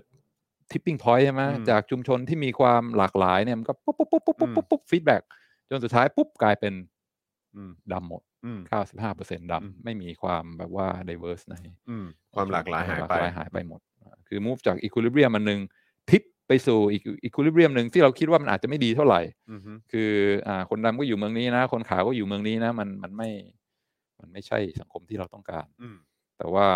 ไอการเปลี่ยนแปลงเล็ก ๆ เนี่ยไออืมแค่คนขาวย้ายออกไปครอบครัวสองครอบครัวเนี่ยมันสามารถทำให้เกิด feedback ให้อ่าอ่า เกิดการเปลี่ยนแปลงอย่างใหญ่หลวงได้ แล้วก็เกิดขึ้นมากมายในชุมชนในอเมริกา ไม่ใช่ว่ากลายเป็นดำหมดนะกลายเป็นขาวหมดก็มีอืมอย่างเช่น คนดำเริ่มย้ายออกใช่ไหมคนดำในชุมชนก็เริ่มรู้สึกว่าโหกูแม่งหัวเดียวกระเทียมรีบแล้วว่ะอืมอืมไปดีกว่าอือฮึเออก็จากที่มีความหลากหลายก็กลายเป็นอืมขาวหมดทั้งครับหมู่บ้านเหมือนกันครับอันนี้ก็คือลักษณะของการ move จาก equilibrium หนึ่งไป equilibrium หนึ่งอืมจากการมีความ diverse ไปสู่ดำหมดขาวหมด ซึ่งบางทีเป็นอะไรที่เราอ่า ต้องต้องระมัดระวัง อืมอีกตัวอย่างหนึ่งก็คือการการบังคับใช้กฎหมายอืมคนเราจะทำตามกฎหมายหรือเปล่าเนี่ย มันก็ขึ้นอยู่กับว่าคนรอบข้างของเราเคารพกฎหมายหรือเปล่า อืมถ้าสมมุติว่ามองไปรอบข้างคน95%เนี่ยทุกคนเคารพกฎหมายทำตามกฎทุกอย่าง เราก็มักจะอืมทำตามกฎหมายด้วยอ่าอืม law abiding citizen แต่มันจะถึงจุดจุดๆหนึ่งใช่ไหมที่แบบว่า มีจุดหนึ่งแล้วที่มองซ้ายมองขวาเฮ้ยคนไม่แม่งไม่ทำตามกฎหมายแม่งเริ่มเยอะแล้วนี่หว่าอืมอืมสักยี่สิบสามสิบเปอร์เซ็นอะไรเงี้ยใช่ไหมก็เอาบ้างเออก็เอ้ยทำไมคนไม่ทำตามกฎหมายมากมายขนาดนี้ตำรวจจะจับใครอะอืมมันเยอะเกินไปคุกขังไม่พอหรอกเพราะฉะนั้นอืมเราก็ไม่ทำตามกฎหมายด้วยอืมเพราะฉะนั้นมันก็มันมีจุดพลิกผันจุดหนึ่งเหมือนกัน ซึ่งแบบพอผ่านจุดนี้ไปแล้วปุ๊บเนี่ย ทุกคนมองซ้ายมองขวาบอกว่ากูไม่ทำตามกฎหมายดีกว่าอืมปุ๊บปุ๊บปุ๊บสุดท้ายสังคมไปอยู่ในอีค i ลิเบียมที่แบบว่า กฎหมายกลายเป็นโจ๊ก ไม่มีอืมใครอ่าปฏิบัติตามกฎหมายเลยครับอืมหรือว่าในทิศทางตรงกันข้ามก็ได้เหมือนกันจากชุมชนที่ไม่มีใครเชื่อฟังกฎหมายเลยเนี่ย ถ้าสมมุติว่าอยู่ๆคนจำนวนมากถึงจุดหนึ่งเนี่ยทำตามกฎหมาย มันก็มีโอกาสที่จะกลายเปลี่ยนไปเป็นสังคมเทกลับที่มาอ่าอืมที่ทำตามกฎหมายได้ ตัวอย่างที่คลาสสิกอันหนึ่งก็คืออาของของประเทศเวียดนามครับ คือสมัยก่อนคนเวียดนามขี่มอเตอร์ไซค์กันเยอะใช่ไหมอ่าไม่ไม่ใส่หมวกกันน็อกเลยครับคือกูไม่ใส่อืมแล้วก็ก็เขาไม่ใส่กันอ่านะเขาไม่ใส่กันแล้วตำรวจตำรวจจะจับใครอะเนี่ยอืมเต็มถนนไม่มีใครใส่เลยอืมอ่าก็ก็ทำอะไรไม่ได้ จนถึงปี 2007อ่าพรรคคอมมิวนิสต์เวียดนามบอกว่าไม่ได้แล้ว คนตายบนท้องถนนมากมายเกลื่อน แล้วก็ไม่ใส่หมวกกันน็อกนี่มันแพงมากอืมเพราะฉะนั้นจะปูมเดียวจะต้องเปลี่ยนจากจุดสมดุลอีค i ลิเบียมที่ ทุกคนไม่ใส่หมวกกันน็อกไปเป็นอีค i ลิเบียมที่ทุกคนใส่หมด อืมอ่าก็โหมอย่างหนักหน่วงรุนแรงตำรวจเอาจริง จับหมดทุกคนไม่ใส่หมวกกันน็อก คือแค่พุชแรงๆ เป็นเวลาไม่กี่เดือนนะ จนมันเกิดธรรมเนียมใหม่ขึ้นมาอืมคือวันหนึ่งตื่นขึ้นมาเดินไปบนท้องถนนเนี่ยโอ้โหทุกคนใส่หมวกกันน็อกหมดอืมถ้าเกิดเราจะออกจากบ้านไปไม่ใส่หมวกกันน็อกนี่แม่งอืมเขินๆว่ะเอออ่า แล้วก็หัวเดียวก็เทียมรีบไม่ใส่อยู่คนเดียวเนี่ยออตำรวจเป็นแม่เป้างเลยเป็นเป้าอ่าเลยจับทันทีอืมอืมเพราะฉะนั้นอ่าก็เป็นตัวอย่างหนึ่งของความสำเร็จที่จากเป็นจุดสมดุลที่ไม่มีใครใส่เลยอืมอ่าแต่ด้วยมาตรการที่เข้มข้นแล้วก็อ่าเอาจริงมากอืมก็เดี๋ยวนี้พอไปถึงเอ่อเมืองใหญ่ ๆ ในเวียดนามใส่หมวกกันน็อกทุกคนอืมนะว่าบางคนก็อาจจะใส่แบบขอไปทีอืนะมไม่ได้แบบว่าอืมรัดแต่ว่าแต่ก็ยังมีอะไรบนหัวอ่ามีอะไรบนหัว ซึ่งอืมก็ หลายคนก็เชื่อว่าช่วยช่วยเซฟชีวิตได้มากอืมมาย ซึ่งอันนี้ก็เป็นทิปปิ้งพอยต์ใช่ไหมจากจุดสมดุลที่ไม่ดีก็ไปสู่อ่าจุดสมดุลที่ที่ที่ที่ดีกว่าได้เหมือนกันอืมอืมก็คิดว่าคงพอเข้าใจอืมว่ากำลังพูดถึงอะไรอยู่ น่าสนใจมากครับ เพราะว่าก็คือจริงๆเอ่อพอพอมานั่งคิดดูอย่างคล้าย ๆ แบบ คือคือคือมองมองในแง่ อันนี้คือผมผมไม่แน่ใจว่ามันเปรียบเทียบกันได้หรือเปล่านะครับ แต่แค่แต่แค่รู้สึกว่าเหมือนแบบ สิ่งต่างๆ ในเมืองไทยตอนนี้มันก็พอจะเห็นได้เหมือนกันว่าเออมันกำลังมันกำลังก่อตัวอะไรสักอย่างอยู่ที่จะนำพาไปสู่จุด tipping point อืม เหมือนกันอืมอะไรแบบเนี้ยแต่ว่าเมื่อกี้เท่าที่ฟังดูมันเหมือนว่า การที่จะนำพาไปสู่จุดที่ที่ไปถึงจุดเปลี่ยนอะหรือจุดเอ่อจุด tipping point จริงๆอะคือมันก็ได้ทั้งสองทางคือจากบนและล่างปะ คือจากดีไปสู่ไม่ดีก็ได้ไม่เออคือจากบนและล่างคือผมหมายถึงว่าในในแง่ของว่า อันนี้อาจอาจจะมองในเชิงเอ่ออำนาจหรืออะไรแบบเนี้ยนะครับอืมคือคือหมายความว่าคือจากประชาชนจำนวนกลุ่มใหญ่ ๆ คือผลักดันการเปลี่ยนแปลงไปเรื่อยๆ จนนำไปสู่ tipping point อืมหรืออย่างเมื่อกี้ที่เล่าเรื่องเอ่อเกี่ยวกับเวียดนามเนี่ยอ่าก็คือเป็นคำสั่งจากอืมจากข้างบนอ่าซึ่งอ่าซึ่งใช่จริงๆแล้วมันก็เป็นมันก็เป็นมันก็เป็นเหมือนแบบ เอ่อเขาเรียกว่าอะไรเป็นเป็นกติกาหรือว่าเป็นกฎหมายหรืออะไรสักอย่างที่ที่ที่มันก็เป็นผลดีกับสังคมนะก็คือว่ามันทำให้คนตายน้อยลงอืมมันทำให้อุบัติเหตุมันลดน้อยลงอืมเรื่องของความเสียหายอะไรต่างๆ มันก็ลดน้อยลงด้วยอะไรเงี้ยคือจริง ๆ มันก็เป็นมันก็เป็นพอยที่ดี อืม ที่สามารถผลักดันจนจนมันไปสู่จุดเปลี่ยนได้อืมเอออืมจุดเอ่อจุดพลิกผันได้ใช่ไหมฮะอืม เออซึ่งก็เลยแบบเออมันมันก็น่าสนใจดีเหมือนกันว่าเฮ้ยจริง ๆ แล้วการการที่เราจะไปสู่ tipping point อืม เอ่อ เพื่ออ่าเพื่อที่จะให้เราไปสู่จุดสมดุลที่ที่มันที่มันจะนำพาความเจริญหรือว่าเอ่อเป็นประโยชน์กับสังคมโดยรวมเนี่ย มันก็สามารถเกิดขึ้นได้จากทั้งสองทาง ถูกต้องดีากใช่ไหมครับ ดีาก็คือจากทั้งจากจากมวลามวลชน Grassroot คนอ่าเออนะฮะอ่าจากคนเอ่อจากคนในสังคมอืม โดยรวม ซึ่งเป็นฐานใหญ่ของสังคมเนี่ยก็ผลักดันให้มันเกิดการเปลี่ยนแปลงได้ หรือถ้าเกิดว่ามันมีเอ่อเรื่องของการใช้อำนาจที่ที่ที่ แบบมีการคิดมาแล้วอืมหรือแบบมีการเอ่อคิดว่ามันใช่เป็นประโยชน์กับใช่สังคมใช่แล้วก็มันน่าจะเกิดแบบเขาเรียกอะไรผลดีกับสังคมโดยรวม ไม่ว่าจะเป็นทั้งทางคุณภาพชีวิตเอ่อเรื่องของความคิดและสังคมอืมแล้วก็อีกอันหนึงก็คือในแง่ของเศรษฐกิจด้วยอืมอะไรแบบเนี้ยเออก็คือแบบมันก็อาจจะนำพาไปสู่เอ่อไปสู่จุดอืมพลิกผันตรงนั้นได้โอ้ด้วยเหมือนกันดีมากดีมากอืมใช่อืมอืมใช่ใช่อ่าทิปมันอาจจะทิปได้จากว่า คือไม่ได้มีการ coordinate อะไรใช่ไหมอย่างเช่นที่พูดเรื่องชุมชนที่มีคนขาวคนดำอันนี้มันเกิดจากมันออร์แกนิกอืมคนย้ายออกด้วยครับความฟลุกอะไรเงี้ยแล้วก็ครับมันพอดีมันมาถึงจุดจุดๆหนึ่งซึ่งอืมก่อให้เกิดไอ้ feedback พลวัตที่มันนำไปสู่อีค i ลิเบียมใหม่อืมอันนี้คือไม่ได้มีใครมาผลักดันมันอืมมันไปเองได้เหมือนกันอืมจากอืมการเปลี่ยนแปลงเล็ก ๆ นะ แล้วก็เริ่มแบบว่ากระจายกระจาย คนเปลี่ยนความคิด แล้วก็อ่า คาดหมายว่าอนาคตจะเป็นยังไงก็เลยพยายามอ่าปรับตัวอะไรเงี้อืยมมันก็อืมทำให้เกิดเกิดทิปไปสู่อืมอ่าจุดสมดุลอีกอันหนึ่งหรือว่าอาจจะเกิดจากว่าจากอ่าผู้มีอำนาจก็ได้ ซึ่งมองว่าเฮ้ยตอนนี้เราติดแงกอยู่ในจุดสมดุลที่ไม่มีใครใส่หมวกกันน็อกเลยอืมเราต้องเข็นมันไปให้ถึงจุดที่ทุกคนมีอืมมีความหมวกกันน็อกหมดอืเอออ่าใส่หมวกกันน็อกกันหมดอือันนี้คือไม่ต้องเข็นจากศูนย์ถึงร้อยนะอืมแค่เข็นจากศูนย์ถึงสัก ห้าสิบเปอร์เซ็นเนี่ยอืมแล้วมันไปเอง หลังจากนั้นไปเองเออใช่ครับผมใช่อืมคือไอ้พลวัตไอ้คนมองซ้ายมองขวาเฮ้ยกูเอาด้วยดีกว่าอะไรเงี้ยอืมคือมันต้องเข็นไม่ถึงจุดที่มันถึงทิปปิ้งพอยต์แล้วหลังอืจากมนั้นก็ปล่อยให้มันไหลไปเองอืมอ่าจนอืมไปถึงอีค i ลิเบียมใหม่ที่เออ ทุกคนใส่หมด อืมอืมอืมน่าสนใจดีครับอืมเมื่อเมื่อคืนดูบทสัมภาษณ์ของ เข้าใจว่าเขาเขาเขาเขาเป็นอดีตอดีต นักข่าวคือเขาเคยทำเอ่อ CNN แล้วก็อยู่ CBS หรืออะไรอย่างนี้ด้วยแหละเออแล้วเขาก็เออเพิ่งออกหนังสือใหม่ ชื่อว่า Be- เอ่อ Be- Betrayal มั้งเออถ้าเกิดจะไม่ผิด ซึ่งซึ่งเพิ่งเพิ่งวางขายเลยในสหรัฐอเมริกา ซึ่งเป็นซึ่งเป็นประเด็นเกี่ยวกับเอ่อเหตุการณ์บุกสภาคองเกรส อ่าเออตอนนะตอนทรัมป์แพ้ตอนใช่ไหมช่วงวันที่ 6 หรือ 7 มกราคมเนี่ยแหละอืมของปีที่ผ่านมาอืมใช่ไหมครับอืมแล้วก็เราก็ได้เห็นแบบว่าโอ้โหมีแบบเป็นอืมอะไรนะคนแต่งตัวเป็นชาแมนอ่าเป็นอ่าอ่ามนุษย์หมีอะไรอ่าบุกเข้าไปอ่าข้างในอ่าแล้วก็โอ้โหแบบเป็นเรื่องเป็นราวใหญ่โต แล้วก็ แล้วเขาก็คุยกันในประเด็นที่ว่าเฮ้ยจริง ๆอะเออซึ่งซึ่งผม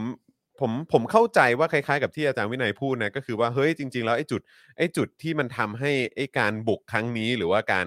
การก่อการครั้งนี้มันไม่สำเร็จอะเออเพราะว่าคือจากด้านล่างโอเค มันก็มีคน ประมาณนึงแหละเออมันมีคนประมาณนึงเลยก็ก็อาจจะคล้ายๆตอนเหตุการณ์แบบเออเออเขาเรียกอะไรกปปสหรือแบบการชุมนุมใหญ่ๆที่ที่ที่คนมันก็มากันเยอะอืมเออแล้วก็พยายามกดดันแล้วก็พยายามผลักดันให้เกิดความเปลี่ยนแปลงไปในทางของเขา แต่ว่าเขาบอกว่าเหตุการณ์ที่มันทำให้ให้ไอ้การชุมนุมครั้งล่าสุดที่ผ่านมาเนี่ยที่ที่เอ่อวอชิงตันดีซีเนี่ยมันไม่มันจุดไม่ติดเออมันจุดไม่ติดเนี่ยอ่าก็เพราะว่า คนที่มีอำนาจรองลงมาจากทรัมป์หรือว่าเป็นคนที่ที่เป็นเหมือนแบบเป็นนั่นแหละเป็นเป็นรองลงมาจากอำนาจสูงสุดเนี่ยอืมเออคือไม่เอาด้วยอ่าเออก็คือแม้กระทั่งอย่างไมค์เพนส์เอง ซึ่งเป็นอ่ารองประธานาธิบดีก็คือแบบไม่เอาก็ไม่เอาด้วยอ่าแล้วก็แบบเอ่อถูกแบบว่าถูกเอ่อนำตัวไปที่ location ที่อืม ที่ที่อืมที่ปลอดภัยอืมแล้วก็ไม่ได้เกี่ยวข้องกับการชุมนุมนี้อืมก็คือแบบว่าออกมาอืมแล้วก็อีกหลาย ๆ คนที่เป็นเหมือนที่ปรึกษาหรือเป็นอืมคน coordinate อะไรอ่าดีต่างมากๆก็คือดีไม่มากเอาด้วยดีมากแม้ว่าจะแบบว่าเหมือนมีการ hint หรือมีการส่งสัญญาณอืมมาจากฝั่งทรัมป์เอง แล้วก็มันก็มีเหมือนแบบแรงผลักดันมาจากแบบว่ามวลชนด้วยเหมือนกัน แต่มันมันมันมันไปไม่ถึงมัจุดไปไม่ถึงจุด เพราะอ่าเขาไม่เอาด้วยอืม แล้วพอไม่เอาด้วยปุ๊บเนี่ยมันก็เลยไปถึงจุด tipping point อะไรแบบนี้ อ่าไม่ได้ด้วยเหมือนกันอ่าอะไรแบบเนี้ยใช่เออใช่ เขาก็เลยบอกว่าเอออันนี้อันนั้นก็ต้องก็ต้องยอมรับว่าเออเขาเขาให้ความสำคัญกับเรื่องของประชาธิปไตย อืม จริง ๆ แล้วก็แล้วก็พอมันมาถึงจุดนั้นคือเขาก็ไม่เอาด้วยอืมอะไรเงี้ยเออก็เลยแบบเออพอพอพอนั่งฟังอาจารย์วินัยในประเด็นนี้เนี่ยก็เลยนึกถึงบทสัมโอ้ดีมาก ดีมากอืม ใช่ใช่คือเขาอาจจะรู้สึกว่าเฮ้ยจุดสมดุลที่เราอยู่ตอนเนี้ยประชาธิปไตยทุกคนเคารพอ่าอืมระบบมันอืมเป็นจุดที่ดีกว่า เพราะฉะนั้นเวลามีคนพยายามจะผลักใช่ไหมให้มันอืมให้มัน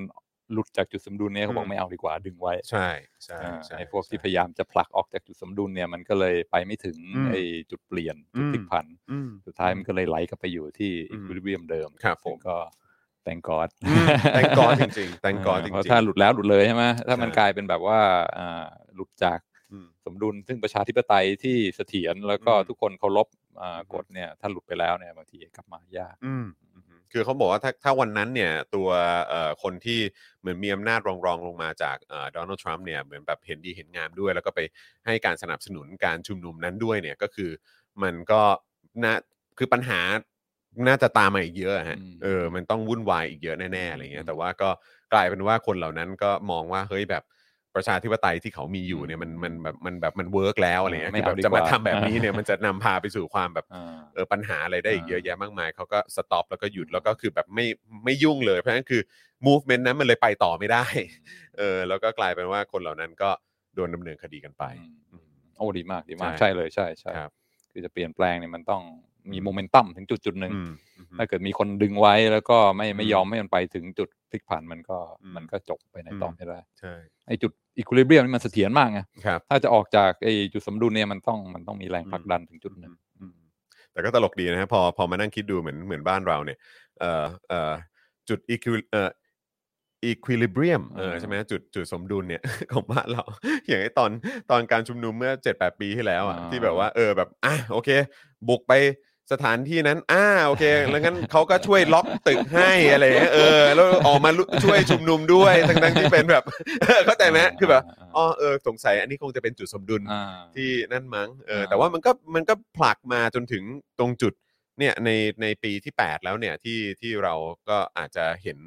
เอ่อ การผลักดันอะไรสักอย่างจุดที่สมดุลที่ไม่ค่อยดีเท่าไหร่ที่ใช่ เพราะว่าคือสังคมก็น่าจะรู้ว่าเราอยู่ในจุดสมดุลที่ไม่ดีอืม นะครับเออกายมันอาจจะดีสำหรับคนบางกลุ่ม อืมกลุ่มเล็ก ๆ แต่ว่ามันไม่ได้ดีส่วนใหญ่กับคนโดยรวม ใช่ ใช่ไหมครับนะฮะใช่โอ้อันนี้เป็นเป็นประเด็นที่น่าสนใจ ซึ่งซึ่งซึ่งจริง ๆ แล้วมันมันเป็นแนวคิดที่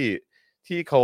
เขาพูดกันมานานแล้วหรือยังฮะหรือว่าคือหรือว่าหรือว่ามันเป็นมันเป็นไอเดียที่คุณเอ่อคุณมาลคอมกลาดเวลเขาเป็นคนคิดขึ้นมาอ่ามาคอมแกรดเวนี่เอามา popularize อ่าเอามานำพระว่เสนอให้ให้ให้เป็นที่รู้จักกันอย่างกว้างขวางอ่ แต่ว่าไอเดียเริ่มต้นเนี่ยมาจากโทมัสเชลลิงอือฮึซึ่งเป็นนักเศรษฐศาสตร์อ่ารางวัลโนเบลอืมทางด้านสาขาเนี่ยทฤษฎีเกมครับผมที่เขาพูดถึงไอ้เรื่องอ่าจุดสมดุลหลาย ๆ อย่าง แล้วก็ tipping point จะไปจากอ่าสมดุลหนึ่งไปสู่อีกสมดุลหนึ่งอือฮึอ่าซึ่งซึ่งดังมาก แต่ว่าเพิ่งเสียชีวิตไปเมื่อปีอ่า2016อืมครับผมโทมัสเชลลิงโอ้โหครับก็อ่าอยากจะอ่าชวนจอห์นลอง speculate บ้างอ่าช่วงท้ายๆว่าอ่า ในโลกทุกวันนี้เนี่ยมันอาจจะมีอะไรบ้างที่เข้าใกล้จุด tipping point แล้ว แล้วก็อืมอ่า equilibrium ที่มันอาจจะเราจะเห็นการเปลี่ยนแปลงครั้งใหญ่ๆ ซึ่งมันแบบว่าถึงจุดแล้วก็ปุ๊บปุ๊บปุ๊บปุ๊บปุ๊บ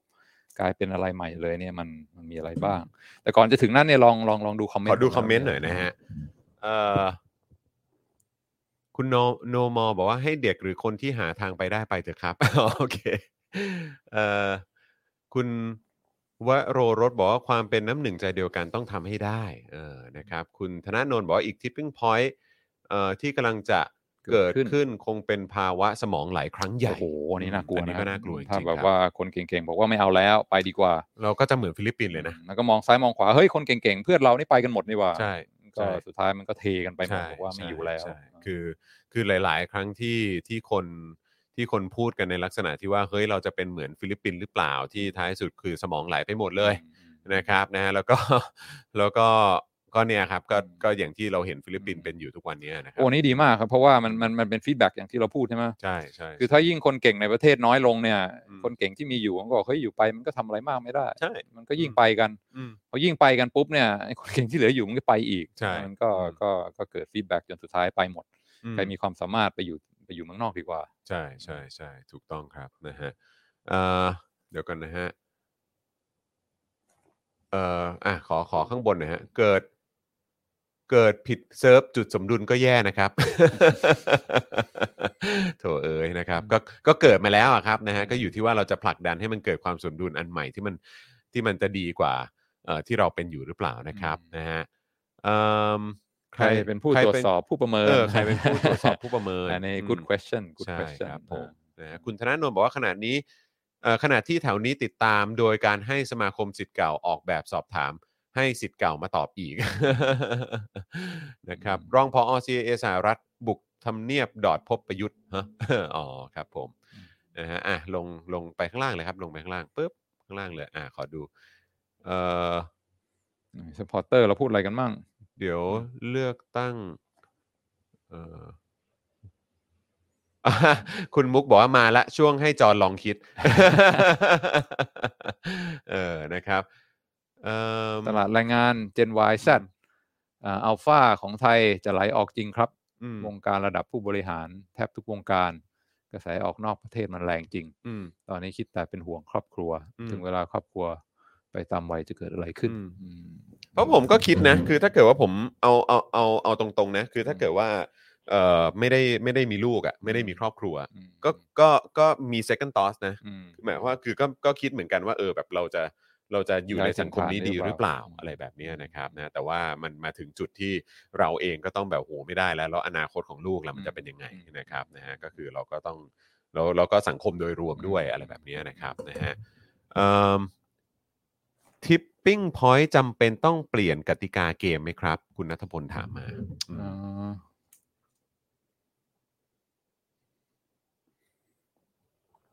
น่าสนคิดใจ คิดว่า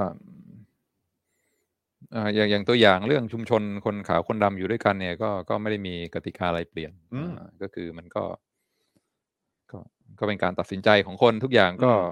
จะอยู่ชุมชนไหนจะย้ายบ้านจะขายบ้านอะไรเนี่ย อือฮึ ก็ก็ไม่ได้มีการเปลี่ยนแปลงอะไร อืมฮึอืมฮึ ที่สำคัญของ tipping point คือมันต้องเกิดแบบว่า feedback loop อืม คือพอเกิดปุ๊บเนี่ย มันยิ่งผลักดันให้ให้ให้ให้แรงกระเพื่อมมันแรงขึ้นแรงขึ้นอืมจนสุดท้ายเอาเอาไม่อยู่อืมคือมันมันจะไปถึงจุดนั้นหรือเปล่า อย่างอย่างอย่างจอร์แดนปีเตอร์สันเขามีมีตัวอย่างที่บอกอ่าที่ที่เห็นภาพมากเขาบอกอย่างไมโครโฟนอะไรเงี้ยถ้าสมมติว่าถือไมค์เข้าไปใกล้ลำโพงเกินไปเนี่ยบางทีมันจะเกิดไอ้ feedback อันนี้ได้อ่าใช่ไหมใช่ใช่ใช่เพราะแบบพอเสียงมันเสียงตีกลัเข้าไปไงปุ๊บเนี่ย ไม่ได้รับหอนการขยายใช่ไหมเออพอขยายปุ๊บมันกลับเข้าไมค์อีกอืมก็ขยายอีกอืมออกกลายเป็นวัฏจักรก็ดังขึ้นดังขึ้นอืมดังขึ้นอืมจนจนอืมจนลำโพงแตกอ่าอืมมันมันต้องเป็นลักษณะอย่างนี้ คือพอพอเกิดอะไรปุ๊บเนี่ยมันเกิดเกิดแรงกระเพื่อมให้ feedback หมุนต่อไปต่อไป อย่างเช่นว่าพอคนขาวออกไปปุ๊บ คนขาวในชุมชนชุมชนก็คิดว่าเฮ้ยกูไปด้วยดีกว่าอืมอืมอ่าพอยิ่งออกกันมากก็ยิ่งไปกันมากอะไรเงี้ยอืมอ่าเนี่ยมันคือลักษณะของ ถึงจุด tipping point แล้วก็ไปแล้วกูไม่กลับ อืมอืมอืมอืมมันน่าสนใจดีนะครับอืมเพราะว่าคือ อันนี้อันนี้ผมก็ต้องขออภัยนะ คือผมอาจจะด้วยความที่ไม่ได้มีความสามารถหรือความคิดแบบเกี่ยวกับเรื่องของทางเศรษฐศาสตร์อ๋อไม่ขนาดแต่จอห์น get มากนะแบบว่าพอเล่าให้ฟังนี่ใช่จอห์นใช่อ่าใช่แต่ว่าก็คือพอพอมามองยึเอ่อย้อนดูเนี่ยก็คือกับสิ่งที่เราคุ้นเคยเป็นประจำแล้วกันคือหมายความว่าการอ่านำเสนอข่าวสารอะไรต่างๆนะครับ แล้วก็การเมืองไทยเนี่ย ตอนนี้อีกหนึ่งอย่างที่น่าที่น่ากังวลเนี่ยก็คือประเด็นเกี่ยวเรื่องของกระบวนการยุติธรรมไทยนะ อืมอืมอันนี้อันนี้น่าห่วงมากว่าเราจะไปสู่จุดไหน อืมเพราะว่านี่เรากำลังเรากำลังเห็นถึงเรื่องของเอ่อหลายหลายหลายประเด็นเกิดขึ้นในช่วงเวลาสั้น ๆ ด้วยซ้ำอะคือจริง ๆ มันต่อเนื่องมายาวนานมา 8 ปีแล้วเหมือนกันครับเพราะอันนี้มันก็เป็นอีกอีกประเด็นหนึ่งที่มันเกี่ยวข้องกับสังคมม ของเราใช่ไหมครับ ซึ่งกระบวนการยุติธรรมนี้ก็ได้รับผลกระทบมาตั้งแต่ ตั้งแต่ 22 พฤษภาคม 57 แล้วมอันนั้นอันนั้นมันก็เห็นถึงการการเอ่อปัญหาที่มันต่อเนื่องมา แล้วในช่วง 2 สัปดาห์ที่ผ่านมานี่คือแบบโอ้โห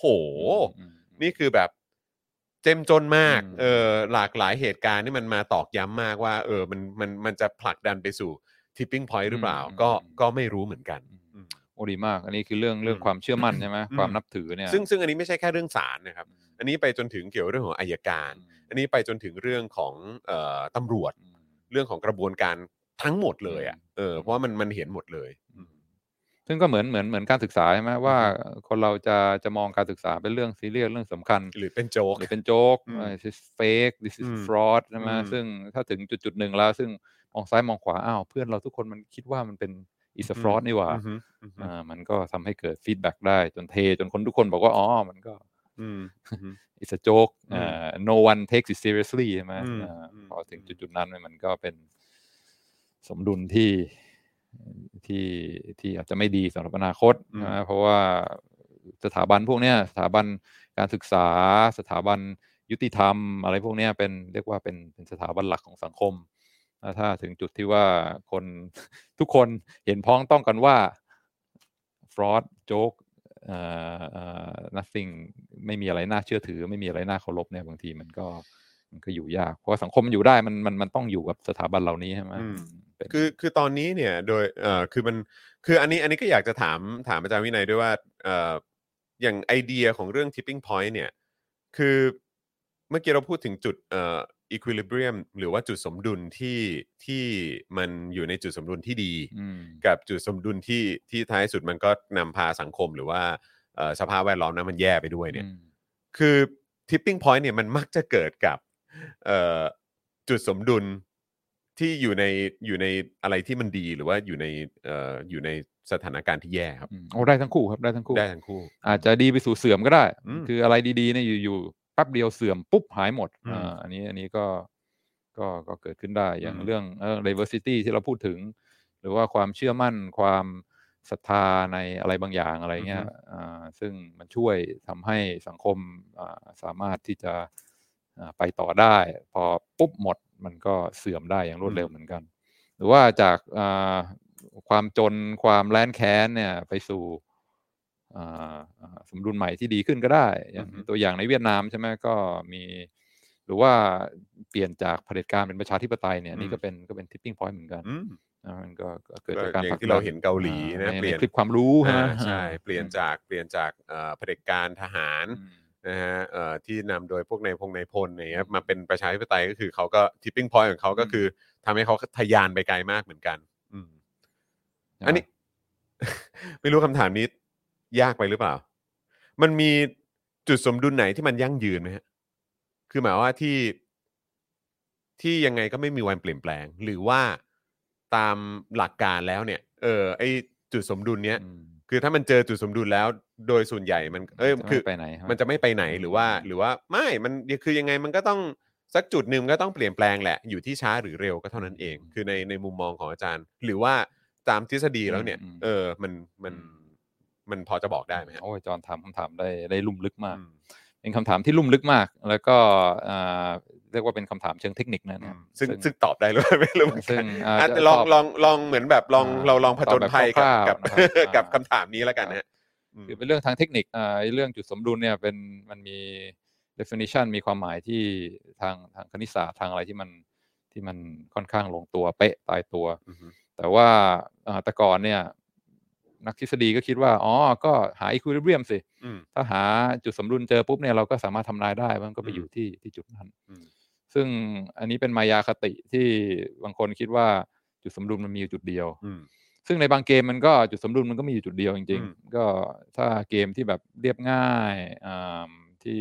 สามารถเข้าใจได้อย่างเกไออะไรนะอ่าอ่าไอ โอเอ็กอะไรเกมเกมง่ายอืมๆที่เล่นกันครับผมใช่ไหมถ้าทุกคนสามารถอ่านเกมขาดอะไรเงี้ยอืมแล้วก็มันก็มีจุดสมดุลอยู่จุดเดียวอืมก็ก็รู้แล้วอ่าเล่นไปมันก็ออกออกตรงนี้มันก็อืมไม่ไปไหนอืมสามารถวิเคราะห์ตัดขาดทุกอย่าง เพราะฉะนั้นถึงเวลาพอเล่นเกมไม่ว่าคุณจะเริ่มจากจุดไหนเนี่ยสุดท้ายคุณก็จะอ่าทะยานไปสู่จุดสมดุลเดียวกันอืมอันนี้ก็เป็นเกมที่เรียบง่ายที่ชอบสอนอา นักเรียนเวลาเรียนทฤษฎีเกมอืมอ่าอ่าครั้งแรกอะไรอย่างเงี้ยอืมเห็นไหมสามารถทำนายได้นะอืมว่าสุดท้ายมันก็จะไปอยู่ที่จุดสมดุลอืมแล้วก็อยู่ที่นั่นไม่ไปไหนโอ้แต่ถ้าเป็นหมากรุกกันเนอะอ่ามันมันยากกว่ากันเยอะใช่อืมถ้าเป็นถ้าเป็นเกมที่มันจริงจังที่มีความซับซ้อนอะไรเนี่ยอืมแล้วก็อ่าผู้เล่นเยอะมีความอ่ามีความซับซ้อนเนี่ย บางทีน้อยเกมนักที่จะมีจุดสมดุลอยู่จุดเดียว อืม เกมที่สมจริงส่วนใหญ่ เกมที่เอามาอ่าอธิบายโลกแห่งความเป็นจริงเนี่ยหลากหลายเหลือหลาเกิกหลายมันอืมันมีจุดสมดุลเยอะใช่เพราะฉะนั้นพอถึงบอกมีจุดสมดุลอยู่ห้าจุดเนี่ย ก็เลิกพูดว่าจะทำนายอืมอืมใช่ไหมเพราะว่ามันขึ้นว่าเริ่มต้นจากที่ไหน แล้วก็ไดนามิกมันไปยังไงโอ้ไปอยู่จุดสมดุลนี้อืมว่าอ้าวเริ่มจากตรงนี้เอาไปไปมาๆอ้าวมาอยู่จุดสมดุลนี้อืมเออซึ่งมันมันมันมันมันทำนายไม่ได้อืมมันซับซ้อน แล้วก็พอมีหลายจุดสมดุลปุ๊บเนี่ย ในเรื่องความยั่งยืนสถาพรมันก็ไม่ใช่อะไรที่ที่สามารถการันตีได้อืมเพราะว่าวันดีขึ้นดีเราอยู่จุดสมดุลของเราเนี่ย แล้วมันเกิดอะไรเกิดแกว่งไปแกว่งมา ไปถึงอ้าวถึงทิปปิ้งพอยต์เอาไหลไปอยู่อีกจุดสมดุลหนึ่งอืมซึ่งอืมซึ่งมันก็ก็เกิดขึ้นได้ ก็สมจริงใช่ไหมประชาธิปไตยก็ไม่ใช่อะไรที่ยั่งยืนสถาพรอือฮึต้องระมัดระวังตลอดเวลาเรื่องสิทธิเสรีภาพอืมแล้วก็เอ่อเอ่อ หลักการต้องต้องคอยป้องกันระวังไม่ให้มันแกว่งไปสู่ ไปสู่เอ่อจุดสมดุลอื่นอือฮึอืมก็ก็คิดว่าเก้าสิบเก้าสิบห้าเปอร์เซ็นของโลกแห่งความเป็นจริงเกมที่ที่ที่เล่นกันอยู่ในโลกนี้เนี่ยมันมันมี multiple equilibrium อืมอืมอืมอืมเอ่อน่าสนใจตรงที่ว่า พอเราคุยถึงเรื่องนี้ว่าการทำนายอนาคตว่าเป็นอย่างไร แล้วก็เรื่องของจุดสมดุลต่างๆ equilibrium นะฮะหรือว่า tipping point อะไรต่างๆเนี่ยผมนึกถึงซีรีส์อันหนึ่งซึ่งซึ่งไม่รู้ว่าอาจารย์วินัยได้ดูหรือเปล่า คิดคิดคิดว่าน่าจะยังอืมเออเรื่อง foundation นะฮะอ่าอย่างอย่างเออเป็นแบบว่าซีรีส์ของทาง Apple Plus อ๋ออ๋อเออซึ่งแบบน่าสนใจคือเกี่ยวกับเรื่องของเอิ่มในจักรวาลอะเออในในใน foundation เออนะฮะก็คือเป็นเรื่องเป็นเรื่องในในประเด็นที่เกี่ยวกับนักคณิตศาสตร์คนหนึ่งที่เขาไปสามารถแบบเอ่อ คิดสมการขึ้นมา ซึ่งสามารถแบบว่ากึ่งกึ่งๆแบบคล้ายๆทำนายอนาคตได้อะอืมว่าว่าว่ามันจะเป็นอย่างไรอืมแล้วก็แบบจุด tipping point อืมของ civilization หรือว่าอืมอารยธรรมอืมหรือว่าเอ่อผู้ทรงอำนาจอืมเอ่อกลุ่มนี้เนี่ยเออมันจะอยู่ถึงเมื่อไหร่ แล้วก็แบบท้ายสุดมันจะส่งผลไปถึงสงครามโอ้ที่มันเกิดขึ้นยังไงบ้างอ๋ออะไรแบบเนี้ยอ๋อเอออ๋อซึ่งก็ ถ้าเกิดว่าคุณผู้ชมฟังในประเด็นนี้เนี่ยอืมแล้วก็สนใจรวรวมถึงอาจารย์วินัยด้วยนะอืมถ้าใครสนใจก็สามารถอืมไปดูกันได้เขาเป็นแบบอืมเป็นซีรีส์ที่ออกทุก ๆ สัปดาห์อ๋อหน้าตอนตอนนี้กำลัง ongoing กำลัง เลยใช่ไหม ongoing อยู่ อ่าซึ่งซึ่งออกมาก็น่าจะ 6 7 ตอนแล้วมั้งอ่า เออนะครับก็ถ้าเกิดว่าไปทยอยตามดูนี่ผมคิดว่าใครที่ให้ความสนใจเกี่ยวกับพวกเกม t ท o r y อืมเรื่องของการใช้คณิตศาสตร์ เรื่องของเอ่อการเมืองการปกครองอืม เรื่องของรัฐศาสตร์ เรื่องของไซไฟอะไรแบบเนี้ยเออก็สามารถเอามาผสมผสานกันได้ ได้ได้ได้สนุกดีนะเออชอบชอบนะครับเออซีรีส์ที่แบบว่าพระเอกเป็นเนิร์ดอะไรเงี้ยหรือว่าแต่มักจะแต่โดนใจแต่เรื่องนี้ผมคิดว่าเออไม่ไม่ไม่ไม่รู้จะเรียกว่ามีพระเอกได้หรือเปล่าเพราะว่าผมผมก็ไม่ sure เหมือนกันแต่ว่าตัวนำนี่จะเป็นสุภาพสตรีอ่าเออใช่อ่าเป็นใช่เป็นผู้หญิงที่เป็นนักคณิตศาสตร์โอ้โหใช่ใช่ใช่ซึ่งยอดแบบมากเจ๋งมากยอดมากเจ๋งมากเจ๋งมากนะครับนะคือใครที่สนใจก็ก็ก็ลองไปดูกันได้นะครับนะครับผมคิดว่ามันมันจะทำให้เรามีไอเดียที่ต่อยอดหรือว่าต่อเนื่องมาจากเอ่อที่อาจารย์วินัยพูดได้เหมือนกันนะครับอ๋อโอ้ยคุณจักรายุทธบอกว่า Foundation สุกร์นี้ตอนสุดท้ายแล้วครับ ชอบมากอ่มากมากครับ ทั้งระบบการปกครองและปรัชญา เออนะครับเป็นเรื่องการเมืองด้วยนะใช่เป็นเรื่องการเมืองไใช่วิด้ทวยยาศาสตร์อย่างเดียว ใช่อืมใช่ใช่นะครับนะฮะเอ่อคุณเขมบอกว่าอาจารย์ธงชัยพูดถูกซ้ายกลาง พวกขวาตกขอบมองเป็นซ้ายจัด ส่วนพวกซ้ายจัดจริง ๆ ที่ต้องการยกเอ่อโอเคเออไม่มีแสดงตัวตัวตัวสูงอายุอ๋อโอเคครับ ผมอืมนะฮะอืมขอบพระคุณนะครับอืมนะฮะเอิ่ม คุณจักรยุทธ์บอกว่าความสมดุลของแต่ละคนไม่เท่ากันครับ ผมเปรียบเทียบกับเกมง่าย ๆ อย่างอ๋อเอ่อ Dota โดตาสองโดตาดอทเอแหละครับ ความสมดุลมันต้องปรับไปเรื่อยๆ เมื่อถึงจุดจุดหนึ่งอันที่มองว่าสมดุลมันจะไม่สมดุลเราต้องคอยดูแลปรับเปลี่ยนและแก้ไขครับอ่าครับผมนะฮะโอเคก็ใช่ใช่เอ่อสมดุลก็ไม่ได้สมดุลตลอดไปใช่ ซึ่งอันนั้นก็คือพอเป็นเกมเราสามารถควบคุมได้ด้วยด้วยตัวเราเองในในระดับหนึ่งใช่ไหมครับ แต่ว่าอันนี้เรากำลังพูดถึงแบบในในเรื่องของสังคม ใช่ไหมฮะแล้วก็หลาย ๆ ปัจเจก ในสังคมจะให้ความสำคัญกับเรื่องนี้ขนาดไหน อันนี้ก็ก็เป็นก็เป็นอีกหนึ่งปัจจัยนะใช่ใช่ดีนะดีครับดีมาก สมดุลไม่ได้สมดุลตลอดไปแน่นอนแน่นบางอทีนสิ่งแวดล้อมเปลี่ยนใช่ไหมอืมอะไรที่มันเคยสมดุลมันก็ไม่สมดุลอีก ใช่ใช่นะครับนะฮะเอ่อคุณเคที่บอกว่าอืมอีกนานไหมคะกว่าจะถึงจุดนั้น กว่าจุดนั้นจะมาถึงเออครับ ผมก็ก็คือคือมันเหมือนแบบที่เราคุยกันเนอะว่าเออแบบเล่น OX อะ แป๊บแป๊บๆมันก็รู้อืมว่าเออจุดสมดุลมันอยู่ตรงไหน อืม แล้วก็อ๋อโอเค ตรงนี้นี่เอง ถ้าผู้เล่นสองฝ่ายใช่ไหมฉลาดทั้งคู่อ่ามั มันก็เสมอยังไงก็ออกใช่เสมอใช่อ่าใช่นะครับแต่ว่าถ้าพูดถึงแบบอย่างเอ่อหมักรุกอย่างเงี้ยอืมเออมันเดินได้แบบเป็นซับซ้อน เป็นล้าน อ่ามูฟเลยอะอ่าเออ นะ คือเกมมันจะออกมาเป็นรูปแบบไหนก็ได้ คือแบบเป็น เป็นล้านมูฟเลยมั้งผมว่า นะครับ เพราะฉะนั้นคือเอ่อจุดสมดุลในแต่ละเกมนะฮะ หรือว่าในแต่ละกระดานนี้มันก็มีความแตกต่างกันไป เออ นะครับ นะฮะเอิ่มคุณของขวัญบอกว่าแผ่นเปลือกโลกยังเคลื่อนตัวอย่างช้าๆ ทุกวันเลย มันไม่มีอะไรที่อยู่ตลอดไป ค่ะยอดยอดาครับ ไม่มีอะไรที่มันสมดุลจริงๆหรอกเออาเปลี่ยนไปเรื่อยๆใช่ใช่นะครับนะตามฮะหมดปรัชญา ครับผมนะฮะโอ้โหดีมากเลยนะวันนี้เราไป เราไปหลายเรื่องเลยเนี่ย ทีแรกนึกว่าจะไปแบบโอ้โหนี่อาจจะเกี่ยวข้องกับเรื่องของเศรษฐศาสตร์ ซะมากกว่ามั้งเออแต่ดูไปดูมาเอ้ยจริง ๆ มันก็เกี่ยวกับเรื่องของการเมืองเกี่ยวกับเรื่องของชีวิต อืม เกี่ยวกับเรื่องของ balance ในชีวิตการทำงาน balance ในการใช้ชีวิตในสังคมอืมอะไรแบบนี้ได้ด้วยเหมือนกันนะครับไปจนถึงซีรีส์นะฮะ ไปลองดูอ๋อต้อง Apple TV ใช่ไหม เออครับผมไม่เป็นไรคุณแชร์กับผมได้อ่าคุณแชร์คุณแชร์ลิงก์กับผมได้เขาเรียกว่าอะไรแชร์แชร์ account อ่า กับผมได้เออนะครับ หรือว่างๆก็นั่งดูกับคุณแม่ที่ที่บ้านได้ อ๋อที่บ้านมี Apple ด้วย ก็ผมเชื่อไม่ให้แล้วเออ เป็นลูกว่าอ่อเป็นลูกแบบลูกลูกดีเด่นเรื่องความบันเทิง นะฮะจัดให้พ่อแม่ทุกอย่างนะฮะดูได้หมดเลย อยากดูแพลตฟอร์มไหนมีให้หมดเลยเอออยากดูเคเบิลมีให้ด้วยเอออยากดูข่าวช่องไหนมีให้หมดเดี๋ยวจะหาว่าไม่หลากหลายยอดยอดนะฮะรับหนังสือพิมพ์แค่ไม่กี่หัวและดูไม่กี่ช่องไม่ได้นะฮะเออครับ ผมเราเราต้องไม่โดนไม่โดนเออ เขาเรียกครว่าอะไรครอบครอบด้วยเออสื่อใช่สื่อฝั่งเดียวอะใช่ใช่ใช่เออนะครับนะฮะอ่าโอเค นี่ก็หนึ่งชั่วโมงครึ่ง ซึ่งขอถามอีกครั้งเมื่อกี้ผมลืมไปแล้วเอออาจารย์วินัยมีสอนอีกไหมไม่มีแล้วครับไม่มีนะคฮะรับวันนี้อ่าชิลไม่มีวันนี้แล้ชิลครับนะครับนะฮะก็เออเดี๋ยวก่อนนะฮะคุณแจ็คเกอร์ฟาวเดชันพวกที่มีอำนาจ ดิ้นกันใหญ่ พอรู้ว่านางเอกคิดสมการได้ อ๋อครับผมเนี่ยแหละครับอืมเออนะฮะก็เลยก็เลยอยากให้ลองไปดูกันนะ ใครอืมใครว่างก็ก็อยากให้ไปดูกัน อาจารย์วินัยก็อยากให้อาจารย์วินัยไปดูนะอืมเออนะครับเพราะว่าอยากรู้ว่าอาจารย์วินัยมีความคิดเห็นอย่างไรเออดีเพื่อนนะมาครับคุยกัน episode หน้ามันเป็นเรื่องของใครนะไอแซคอาซิมอฟปะใช่ปะเอ๊ะชื่อชื่อนักเขียนน่ะอืมเออ รู้สึกว่าจะเป็นแบบเหมือนอ๋อที่เรื่องที่เขาเขียนไว้เอามาดัดแปลงใช่ใช่ซึ่งก็ซึ่งก็ถือว่าเป็นเอ่อนิยายเอ่อ sci-fi sci-fi ที่ที่ดังมาก ๆ นะครับ คุณโชคดีบอกว่าอยากฟังอาจารย์วินัยพูดถึงสินทรัพย์ดิจิทัลอย่างคริปโตเคอเรนซีว่าเราจะใช้ประโยชน์จากเหล่านี้อย่างไรอ่าอ่านะครับอืมก็เดี๋ยวเดี๋ยวอาจจะเอ่อเป็นเป็นประเด็นที่อาจารย์วินัยอาจจะลองไปเห มือนแบบคิดคิดดูในอืมในช่วงนี้ก็ได้นะครับอืมนะเพราะว่าคือตอนนั้นเราก็เราเราก็เคยคุยกันเมื่อตอนคราวที่แล้วเนอะอืมบอกว่าเออเห็นมีคนถามขึ้นมาอยากจะให้คุยเรื่องคริปโต อืม แต่เราก็จะไปนึกถึงพ่อหมออืมเพราะว่าพ่อหมอก็จะมีพ่อความในตัวจคุ้รินงเคยมากอ่านะครับอ่านะฮะอะใช่ใช่ไหมฮะไอแซคอาซิมอฟเนอะเออนะครับถูกต้องเนอะโตรอนโตอะไรนะฮะอะไรอะโตรอนโตโตเกียวบอกว่าการแข่งขันนี้ไม่ได้ทำให้ตัวเขาตื่นเต้นเลย ทุกอย่างอยู่ในการคำนวณทั้งทั้งที่นั่นคือ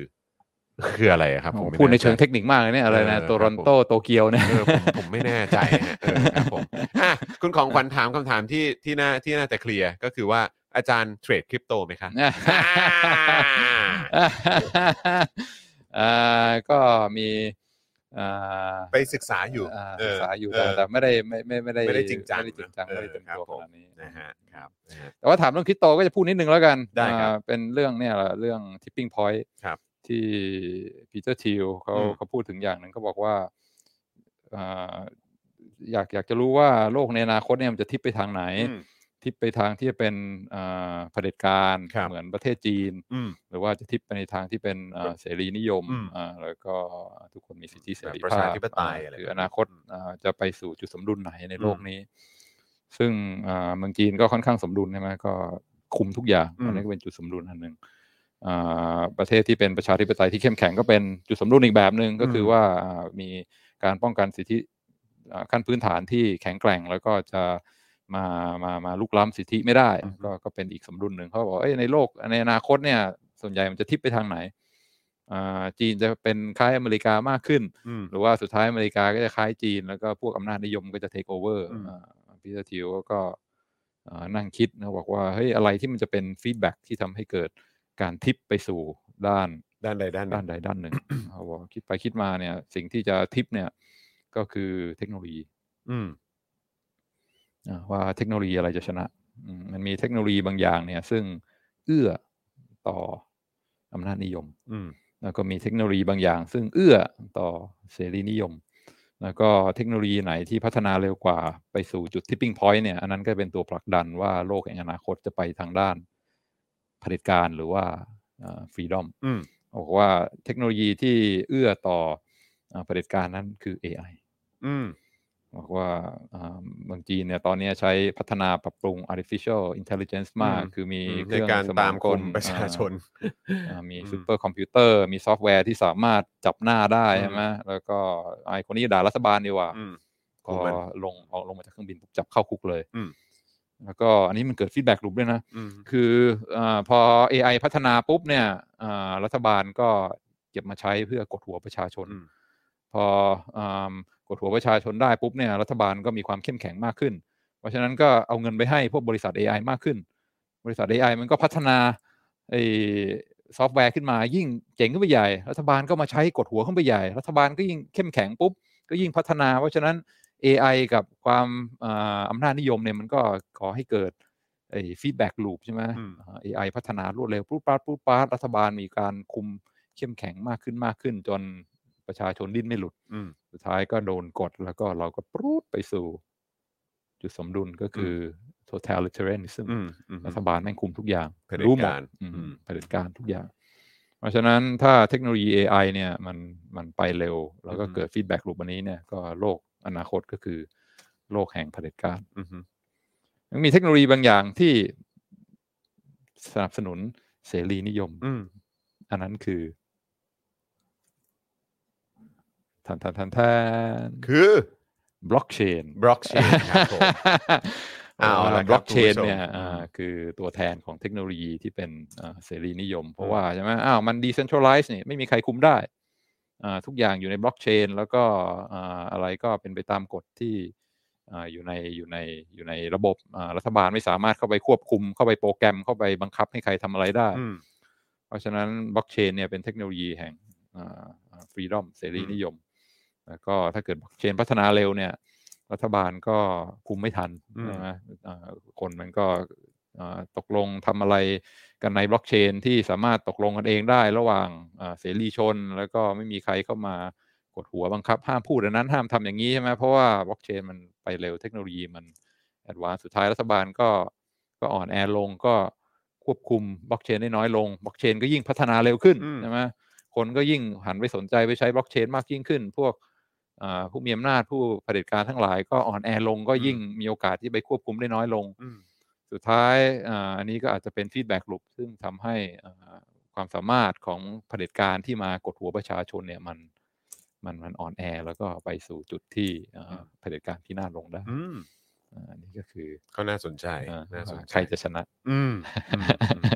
มอืมอืมแหมพูดถึงคริปโตตอนนี้เหรียญก็ออกมาเยอะนะฮะแถมมีมีคือตอนนี้คนมองไปถึงนี่แล้วนะฮะเรื่องของแบบคริปโตเคอเรนซีที่เขาเรื่องของสกุลเงินที่จะไปใช้บนดาวอังคารนะครับอืมอืมคือคือเหมือนแบบประมาณว่าก็คือแบบอาจจะแบบสกุลเงินคริปโตนี่ก็อ่าอาจจะใช้กันที่อ่าที่ดาวอังคารก็ได้อืมอืมเอออันนี้อันนี้ก็มีไอเดียแบบประมาณนี้ออกมาด้วยเหมือนกัน แล้วก็ที่น่าสนใจมากก็คือว่าเอ่อวันก่อนที่มีคนแชร์ Twitter กันก็ เห็นน้องๆเอ่อระดับมัธยมเอ่อหลายๆ คนเนี่ยเวลาโดนบังคับเข้าแถวตอนเช้าก็นั่งดูดูเทรดดูก็กำลังนั่งเทรดหคริปโตอยู่อะาาเออหรือว่าแบบบางบางท่านที่เป็นแบบไรเดอร์ของแบบเอ่อ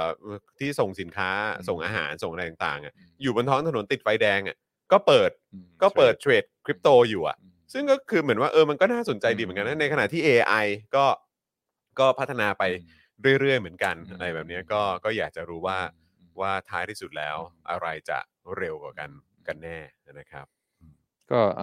บล็อกเชนก็เอามาใช้ในเรื่องการเงินได้อืมซึ่งเป็นอำนาจสำคัญของรัฐบาลใช่ไหมในการควบคุมเงินในการพิมพ์เงินเนี่ยเพราะฉะนั้นอืมการที่มีอ่าอ่าเงินตราแบบใหม่เนี่ยก็เป็นการริดรอนอืมกัดก่อนอ่าอำนาจอืมศูนย์กลางของรัฐไปพอสมควรอืมแต่ไม่ใช่แค่เรื่องการเงินอย่างเดียวใช่ไหมอือฮึบล็อกเชนนี่เป็นเทคโนโลยีที่เอามาอ่า ประยุกต์ได้มากมายหลายอย่างใช่คนใช่เราจะตกลงทำสัญญากันอืมใช่ไหมอืามเพื่อไม่ให้มันหายไปก็อาจจะอยู่ในบล็อกเชนบล็อกก็เชได้นหรือว่าเรื่องเรื่อง property right ใครใครเป็นเจ้าของอะไรอืมอะไรเงี้อืยมซึ่งธรรมดาเราต้องพึ่งรัฐพึ่งตำรวจพึ่งอืมศาลเป็นคนอืมมาอืมคอยไกล่เกลี่ยตัดสินให้ที่บล็อกเชนไม่ต้องพึ่งแล้วอืมเอ่อมีระบบที่ decentralize อืมแล้วก็ไม่จำเป็นต้องไปอิงกับอำนาจศูนย์กลางอืมอ่ามันก็อาจจะเป็น เทคโนโลยีที่สนับสนุนไปในทางที่มีความเป็นเสรีมากขึ้น อืมน่าสนใจนะครับ แล้วก็อีกอย่างนี้ก็ตอนนี้มันก็มีสิ่งที่คนกำลังพูดถึงกันเยอะ แล้วก็ผมก็ตกใจมาก เพราะว่าดูเหมือนว่า คนโดยเฉพาะในแวดวงไอทีแล้วก็ที่อยู่ต่างประเทศเนี่ยเขาตื่นตัวมากเลยคือไอ้เรื่อง Metaverse อ่าคือคือโอเคคือเขาก็เขาก็เขาก็ เขาตื่นเต้นในไอเดีย อืม เพราะว่ามันจะเป็นอินเทอร์เน็ตเอ่อ3.0 ใช่ไหมฮะอืม คือเขาบอกว่ามันจะเป็นแบบเหมือนเป็น step ต่อไปอืมอืมของของอินเทอร์เน็ตนั่นเอง อืมซึ่งอืมก็ในนั้นก็มีพูดถึงการใช้สกุลเงินคริปโตอะไรต่างอืมๆ ในการใช้ชีวิตอยู่ในโลกเมตาเวิร์สอืมได้ด้วยเหมือนกัน อืมซึ่งก็อืมอืมเออก็มันมันก็น่าตื่นเต้นครับที่ที่จะเห็นการการเอ่อ เดินไปข้างหน้า เออแล้วใครจะเร็วกว่าใช่ไหมใช่เสรีชนหรือว่าเผด็จการที่พยายามอืมจะมามาคุมมาอืมมามามาเทคโอเวอร์อืมอืมใครเร็วกว่าคนนั้นก็ชนะ ใครไปถึง tipping point ก่อน ครับผมอืมน่าสนใจครับ โอ้โหนะฮะเอ่อพวก NFT ก็น่าสนใจอืมครับ เออนะครับจอห์นก็มีคลิป NFT อยู่ไหม NFT อยู่ไหมมีมีมีมีมีมีไปเปิดดูได้นะครับเออนะครับนะฮะ Spoke Dark เรานี่มีอืมมีความรู้หลากหลายอ่าตั้งแต่ ประวัติศาสตร์ การเมือง ศิลปะอ่าไปจนถึงเทคโนโลยีอะไรพวกคนี้รับผมนะฮะมีครับมีฮะเพราะฉะนั้นก็คุณผู้ชมท่านไหนนะฮะที่เอ่อชื่นชอบคอนเทนต์ของเราก็อย่าลืมแล้วกันนะครับ ตอนนี้นี่เห็นไหมนะฮะหวอขึ้นขึ้นมาแล้วนะฮะไซเรนมาแล้วนะครับ นะฮะต่ำกว่าหมื่นสามแล้วคุณผู้ชมนะครับนะฮะใครที่ยังไม่ได้เป็นเมมเบอร์นะครับก็มาสนับสนุนกันได้นะครับ หลายๆ คนนะครับก็เป็นแฟนคลับของอาจารย์วินัยนะครับนะฮะก็ ถ้าใครอยากจะติดตามนะครับเรื่องราวที่น่าสนใจของอาจารย์วินัย แบบนี้อยู่เรื่อยๆนะครับก็สามารถสนับสนุนพวกเราได้ด้วยเหมือนกันนะครับเอ๊ะขอขอดูคอมเมนต์ด้านบนนิดนึงเออปุ๊บปุ๊บอ่าโอเคเออตึ๊ดตึ๊ดตึ๊ดตึ๊ดไม่มีมีของพี่โอ๊ตเหมือนพี่โอ๊ตคอมเมนต์มาอ่านี่ไงพี่โอ๊ตมาบล็อกเชนเท่ากับ libertarian wet dream เออทำไมต้องใช้คำว่า wet dreamอ่าเรียกก็เดี๋ยวว่าก็อะไรเดี๋ยวรอเป็นดูฮะเป็นโฮปเออเป็น hope นะเป็น hope เป็นอ่า หวังว่าจะครับผมจะนำพาไปสู่โลกที่มันฟรีมากขึ้นโอ้ยแต่ว่าจะว่าไปแล้วถ้าเกิดอยากคุยเรื่องคริปโตก็คุยกับพี่โอ๊ตได้นะอืมพี่โอ๊ตนี่เขาก็สายคริปโตแบบจริงจังอืมเออนะครับนะฮะมันไปเร็วนะมันเปลี่ยนปุ๊บปั๊บปุ๊บปั๊บใช่อ่าถ้าคนไม่ใช่แบบว่าตามจริง ๆ เนี่ยพูดอะไรแป๊บเดียวก็มันตกรุ่นไปแล้วอืมครับผมเออมีเมื่อกี้มีคอมเมนต์ด้านล่างอีกนิดนึงขอดูหน่อยฮะ อ่าเนี่ย ว้าว ผมเข้าใจทฤษฎีเกมผิดเยอะเลยครับ ขอบคุณครับ ผมเรียนอะไรนะวส แต่มีบาง paper วิทยาศาสตร์เหรอหรือว่าอะไราวิทยาศาเอสตอร์ใช่ไหมฮะมีบาง paper ใช้ทฤษฎีเกม เพราะ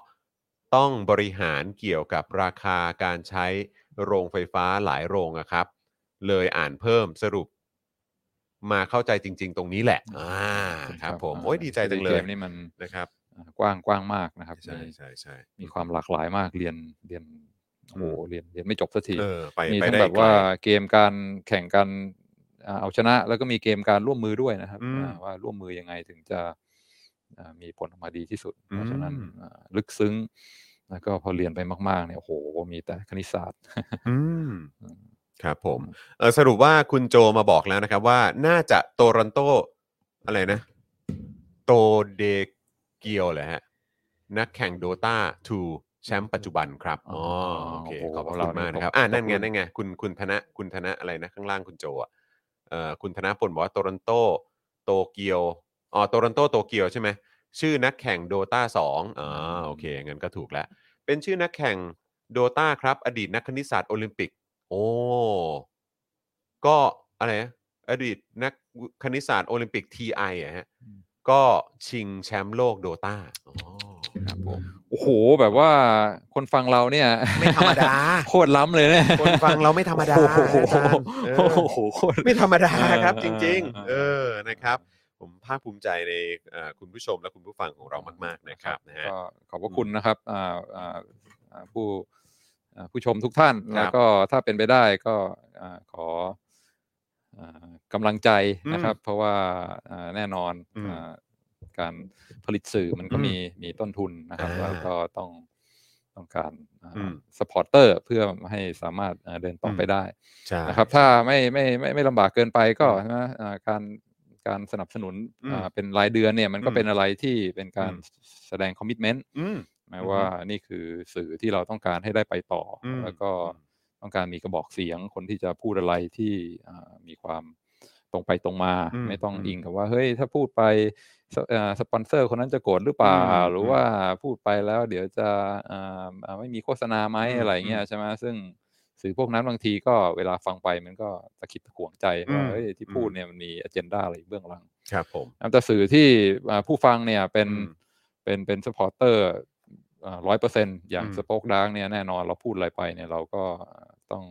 มี accountability ต่อผู้อืมฟัง แล้วผู้ฟังเราก็ดูนะ โอ้โห ดูคอมเมนต์แต่ละอันใช่เก่งๆ ฉลาดฉลาดมีความรู้ถูกต้องทั้งนั้นครับอ่าถูกเพราะฉะนั้นต้องครับจะมาพูดอะไรที่แบบว่าไร้เละสาเทะระสาระคไม่รับได้อืมใช่ครับนะครับใช่แต่ว่าทั้งนี้ทั้งนั้นจะอยู่ได้เนี่ยมันก็ต้องอ่าช่วยกันนะครับอืมอ่าอืมก็เป็นอีค i ลิเบียมหนึ่งที่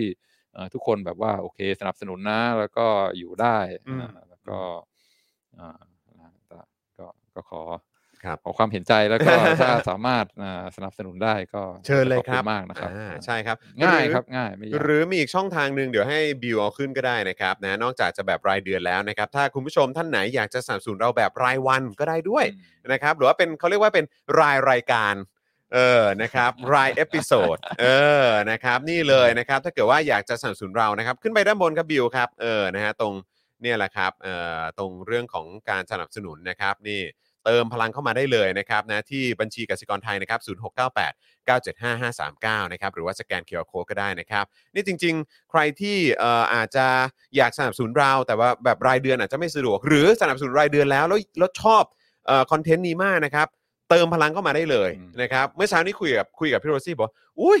ถ้าคุณผู้ชมนะสนับสนุนเข้าเข้ามาทุกท่านนะ คนละ 5 บาทนะ โอ้โหก็คุ้มค่ารายการของเราในแต่ละตอนโโห ในระดับหนึ่งเลยนะ ครับเออครับ นะครับเพราะฉะนั้นโอนกันมาคนละ 5 บาท 10 บาทก็ได้นะครับอ่าคุณผู้ชมนิดหน่อยๆก็นะครับ ก็เป็นกำลังใจนะครับทำ ใช่ครับ ก็เหมือนผมมหาลัยนะครับว่าอืมจะแรงสูงแรงไม่สูงเนี่ยก็อืมก็อยู่ที่ว่าสิทธิ์เก่าอ่าอืมแสดงแสดงการสนับสนุนแค่ไหน อืมก็เหมือนรายการของเรานะครับ ยิ่งอ่าผู้ชมสนับสนุนเข้ามา อย่างเป็นรูปธรรมนะคครัรับบเราก็อืมเราก็สามารถที่จะอยู่ได้อย่างยั่งยืนใช่ครับนะฮะอะเพราะฉะนั้นนี่ก็เราเปิดช่องทางให้สนับสนุนเราแบบรายวันราย episode แล้วนะครับนะฮะศูนย์หกเก้าแปดเก้าเจ็ดห้าห้าสามเก้าหรือสแกน QR Code ก็ได้นะครับ เติมพลังเข้ามาให้กับพวกเราได้เลยนะครับผมนะฮะห้าบาทสิบาทนะครับเออเติมได้ครับนะฮะถ้าเกิดว่าชอบเอ่อ ตอนนี้อืมเออนะครับดูแล้วรู้สึกว่าโอ้โหได้อะไรนะครับก็เติมเข้ามาให้เราก็ได้นะครับอืมนะย้ำอีกครั้งนะครับสแกน QR Code จากหน้าจอตรงนี้ได้เลยนะครับครับผมนะฮะอะเอ่ออาจารย์วินัยครับนี่ก็คุยกันมาเกือบจะ 2 ชั่วโมงครับโอ้โหนึ่งชั่วโมง 47 นาทีครับนะฮะโอ้โหที่วันนี้อยู่กับอาจารย์วินัย เจ้มไม่จนนะาเชื่อว่าทิปปิ้งพอยต์จะพูดได้ยาวขนาดนี้โอ้ยดี เดี๋ยวดีเดี๋ยวเดี๋ยวเดี๋ยวก่อนจบเนี่ยครับอ่าเนื่องจากว่า อ่าวันนี้บิวมานะครับ ก็ครับต้องพูดอะไรเป็นเกียรติกับบิวหน่อยอ๋อได้เลยครับเพราะว่าอืม ผมก็เป็นแฟนอ่ามุกควายอ่าก็คย้รับอนผม ย้อนย้อนความหลังแล้วกันว่าครับอ่าเดี๋ยวเรามาแชร์อ่ามุกควายในตำนานที่ อ่าเราไม่เคยลืมเลือน แล้วก็นำไปใช้ตลอดเวลาครับผมคืออ่ามีมีมุกควายอยู่พิโซดหนึ่งที่แบบโอ้โหจำติดตาเดี๋ยวต้องกลับไปดูใหม่ วันนี้เจอบิวก็คือมุกควายเกี่ยวกับเรื่องประเทศต่างๆ อ๋อาเป็นทั่วพ่อสอนภูมิศาสตร์ใช่ไหมคก็รับมีผมมุกควายเกี่ยวกับประเทศต่างๆเออ เดี๋ยวเราจะขอแชร์อ่า มุกควายประเทศโปรด คืออ่าประเทศอะไรเอ่ยที่ชาวนาเมาตลอดเวลาเนี่ยคือขนาดเราบิวบิวบิวจำได้ปะบิวจำได้ปะบิวจำได้อะเดี๋ยวเดี๋ยวเดี๋ยวเดี๋ยวประเทศอะไรที่ชาวคนนาเมาอะแบบว่าหัวลาน้ำอะตั้งแต่ เมาตลอดเวลา อะไรอะ เมาดีฟเหรอ เมาไม่ใช่ไม่ใช่เดี๋ยวก่อนนะ ประเทศอะไรที่ชาวนาเมาตลอดเวลา farmer drunk Farmer farmer farmer เวอะลา ไรวะเวเวลาเราเมานี่เราเออ มักจะดื่มอะไรครับเออเหล้าไงอ่าเหล้าเหล้าเหล้าอะไรอีกอย่างที่เราทำจากเมาส์อะมอลมอลสกัดเหรอ ใช่ไม่ใช่คืออะไรวะเอ่อ ให้ให้บิวเฉลยอะบิวครับ บิวครับ ประเทศอะไรครับที่ชาวนาอะไรนะฮะ เมาหัวราน้ำตลอดเวลาตั้งแต่เช้ายันเย็นอ่าประเทศอะไรครับที่ชาวนาเมาตลอดเวลาครับ นามิเบียครับเอ้ยมีคนตอบได้ไหมเฮ้ยมีมีคนโคลัมเบีย โคลัมเบียก็มีครับ นามีเบียก็นามีเบียต้องนามีเบีย เพราะว่าเป็นชาวนา เออไอ้เราก็ farmer อะไรวะ เออโอ้ตายตายตายตายตายกลับไปหาดูกันนะครับ episode ในตำเอนานอแต่จำได้ว่ามันมันมีมันมีไอ้ไอ้ไอ้น่าจะเป็นเทปประเทปเทปเนี้ยแหละมั้งเออเทปที่พูดถึงเรื่องประเทศต่างๆอะอ่า มันก็มันก็มีมันก็มีเหตุการณ์ตอนที่ผมพ่อหมอแล้วก็พี่โรซี่เนี่ยไปญี่ปุ่นอืมแล้วก็ไปด้วยกันแล้วก็ไปยืนแบบระหว่างรอแบบตอนนั้นรอรอเอ่ออดีตภรรยาผมซื้อของหรือประมาณนี้มั้งเออแล้วก็แบบว่า แล้วก็ยืนรอกันอยู่หน้าร้าน แล้วก็แบบอากาศมันก็กำลังดีอะเออก็เลยยืนคุยกันอะไรอย่างเงี้ยแล้วก็แล้วก็เริ่มเล่นมุกกันอะเออแล้วก็เริ่มมีเนี่ยแหละฮะเริ่มเล่นเล่นมุกเกี่ยวกับประเทศอะไอ้ไอ้เนี่ยไอ้รัสเซียอันนั้นน่ะจำได้เลยกูคิดกูคิดตรงชินจูกุเออกูจำได้ เออนั่นแหละเออแบบหลาย ๆประเทศนะฮะเออแบบว่าเออแบบอ่าเดี๋ยวก็ไปย้อนดูกันอะไรอย่างเงี้ยลองไปดูกันได้ครับนะฮะอ่าสนุกอ่าสนุกเทปเทปเนิร์ดนะครับใช่ใช่ก็ต้อง ขอบคุณบิวด้วยที่นำเสนอออกมาได้แบบเขาเรียกว่าอะไรนะเออแบบอ่าเขาเรียกว่าอะไรแบบฮิตอ่าฮิตไอ้พันช์ไลน์มากๆอะเออนะครับจังหวะได้ทุกดอกเลยนะครับจำไม่นะฮะลืมจำไม่ลืมอันนี้คือคุณคุณมุกว่าอะไรฮะโคโครัมเบียโครัมอาจจะเมากว่าก็ได้ค่ะ เมาตั้งแต่ คนถึงวัวเลย เพราะว่าเพราะว่าในรำในรำนี่มีเบียร์ โอ้ตายตายตายนะครับอะมีมีคุณไอเลิฟกิงคองเอออาจารย์ครับเที่ยงครึ่งแล้วนะฮะอาจารย์ sorry sorry sorry โอเคอ่าก็เนี่ยแหละเพื่อเป็นเกียรติแก่อ่าพิธีกรมุกควายเครียดของเราอ่านนะครับอ่าที่วันนี้มาดูแลแล้วก็มาคุมรายการ แต่ว่าไม่ต้องห่วงนะครับ เดี๋ยววันนี้อ่าบิวเขาจะอยู่กับเราถึงตอนเย็นด้วยโอ้โหนะครับใช่ป่ะบิว นะอยู่อยู่ถึงเย็นด้วยนะครับ เพราะว่าเดี๋ยววันนี้เนี่ยก็จะมี Daily Topics ตอน 5 โมงโดยประมาณนะครับนะฮะอาจจะ5โมงนิดๆนะครับนะฮะก็เอ่อสามารถติดตามกันได้นะครับ5โมงเย็นวันนี้เนี่ยก็จะเจอผม เจอคุณปาล์มเจอบิวนะครับแล้วก็เจอพี่โรซี่โอ้โหนะครับนะฮะโอ้โหสาวลิปแดงของเราเออนะครับนะฮะโอ้โหเอ่อวันนี้ลิปชุสดใหญ่ติกไฟสีกระแดพริบงอ่า ใช่ครับนะฮะวันนี้สนุกแน่นอนนะครับก็เดี๋ยวติดตามกันได้ ข่าวคราวก็มีเรื่องราวให้พูดกันเยอะนะครับก็เดี๋ยวมาดูว่ามุมมองของพี่โรซี่คุณปาล์มนะครับแล้วก็พวกเรารวมถึงคุณผู้ชมด้วยเนี่ยนะครับจะมีเรื่องไหนนะครับที่แซบๆกันบ้าง เดี๋ยวเรามาร่วมพูดคุยกันเย็นนี้ตอน5โมงเย็นนะครับส่วนสัปดาห์หน้าเอ่อคิดว่า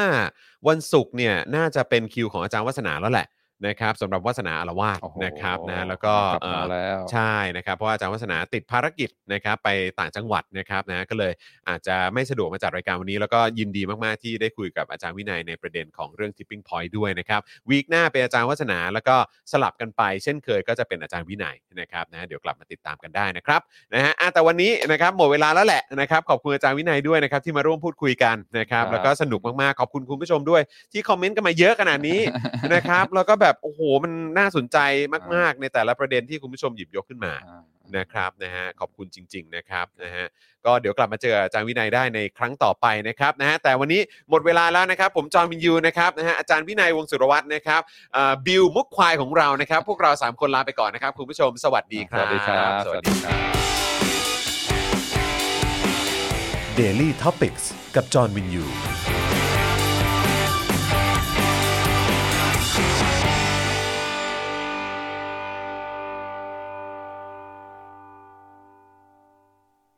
คุณผู้ชมที่อยากจะสนับสนุนเราผ่านทาง YouTube Membership นะครับ ง่ายนิดเดียวครับ แค่กดปุ่มจอยที่อยู่ข้างปุ่ม subscribe ใน YouTube Channel ของเรานะครับ เมื่อกดปุ่มจอยแล้วก็เลือกได้เลยนะครับ ว่าอยากจะสนับสนุนเราในแพ็กเกจไหน หลังจากนั้นก็เลือกวิธีในการชำระเงิน และเข้าไปกรอกรายละเอียดให้ครบถ้วนนะครับ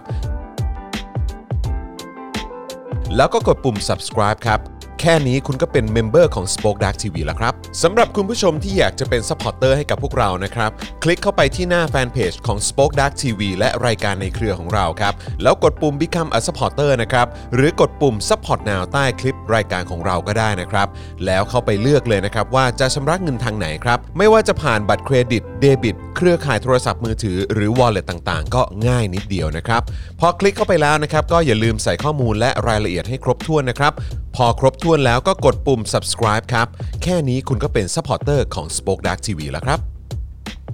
และเพื่อให้มั่นใจได้ว่าทุกท่านจะสามารถสนับสนุนเราได้อย่างต่อเนื่องในทุกๆ เดือน โดยไม่หลุดจากการเป็นสมาชิก คุณผู้ชมสามารถเลือกสนับสนุนในช่องทางและแพ็กเกจที่ทุกท่านสะดวกที่สุดสำหรับการตัดบัญชีอัตโนมัติอย่างต่อเนื่องนะครับ เพื่อที่ Spoke Dark TV จะได้มีกำลังในการผลิตคอนเทนต์ดีๆ เพื่อคุณผู้ชมต่อไปครับ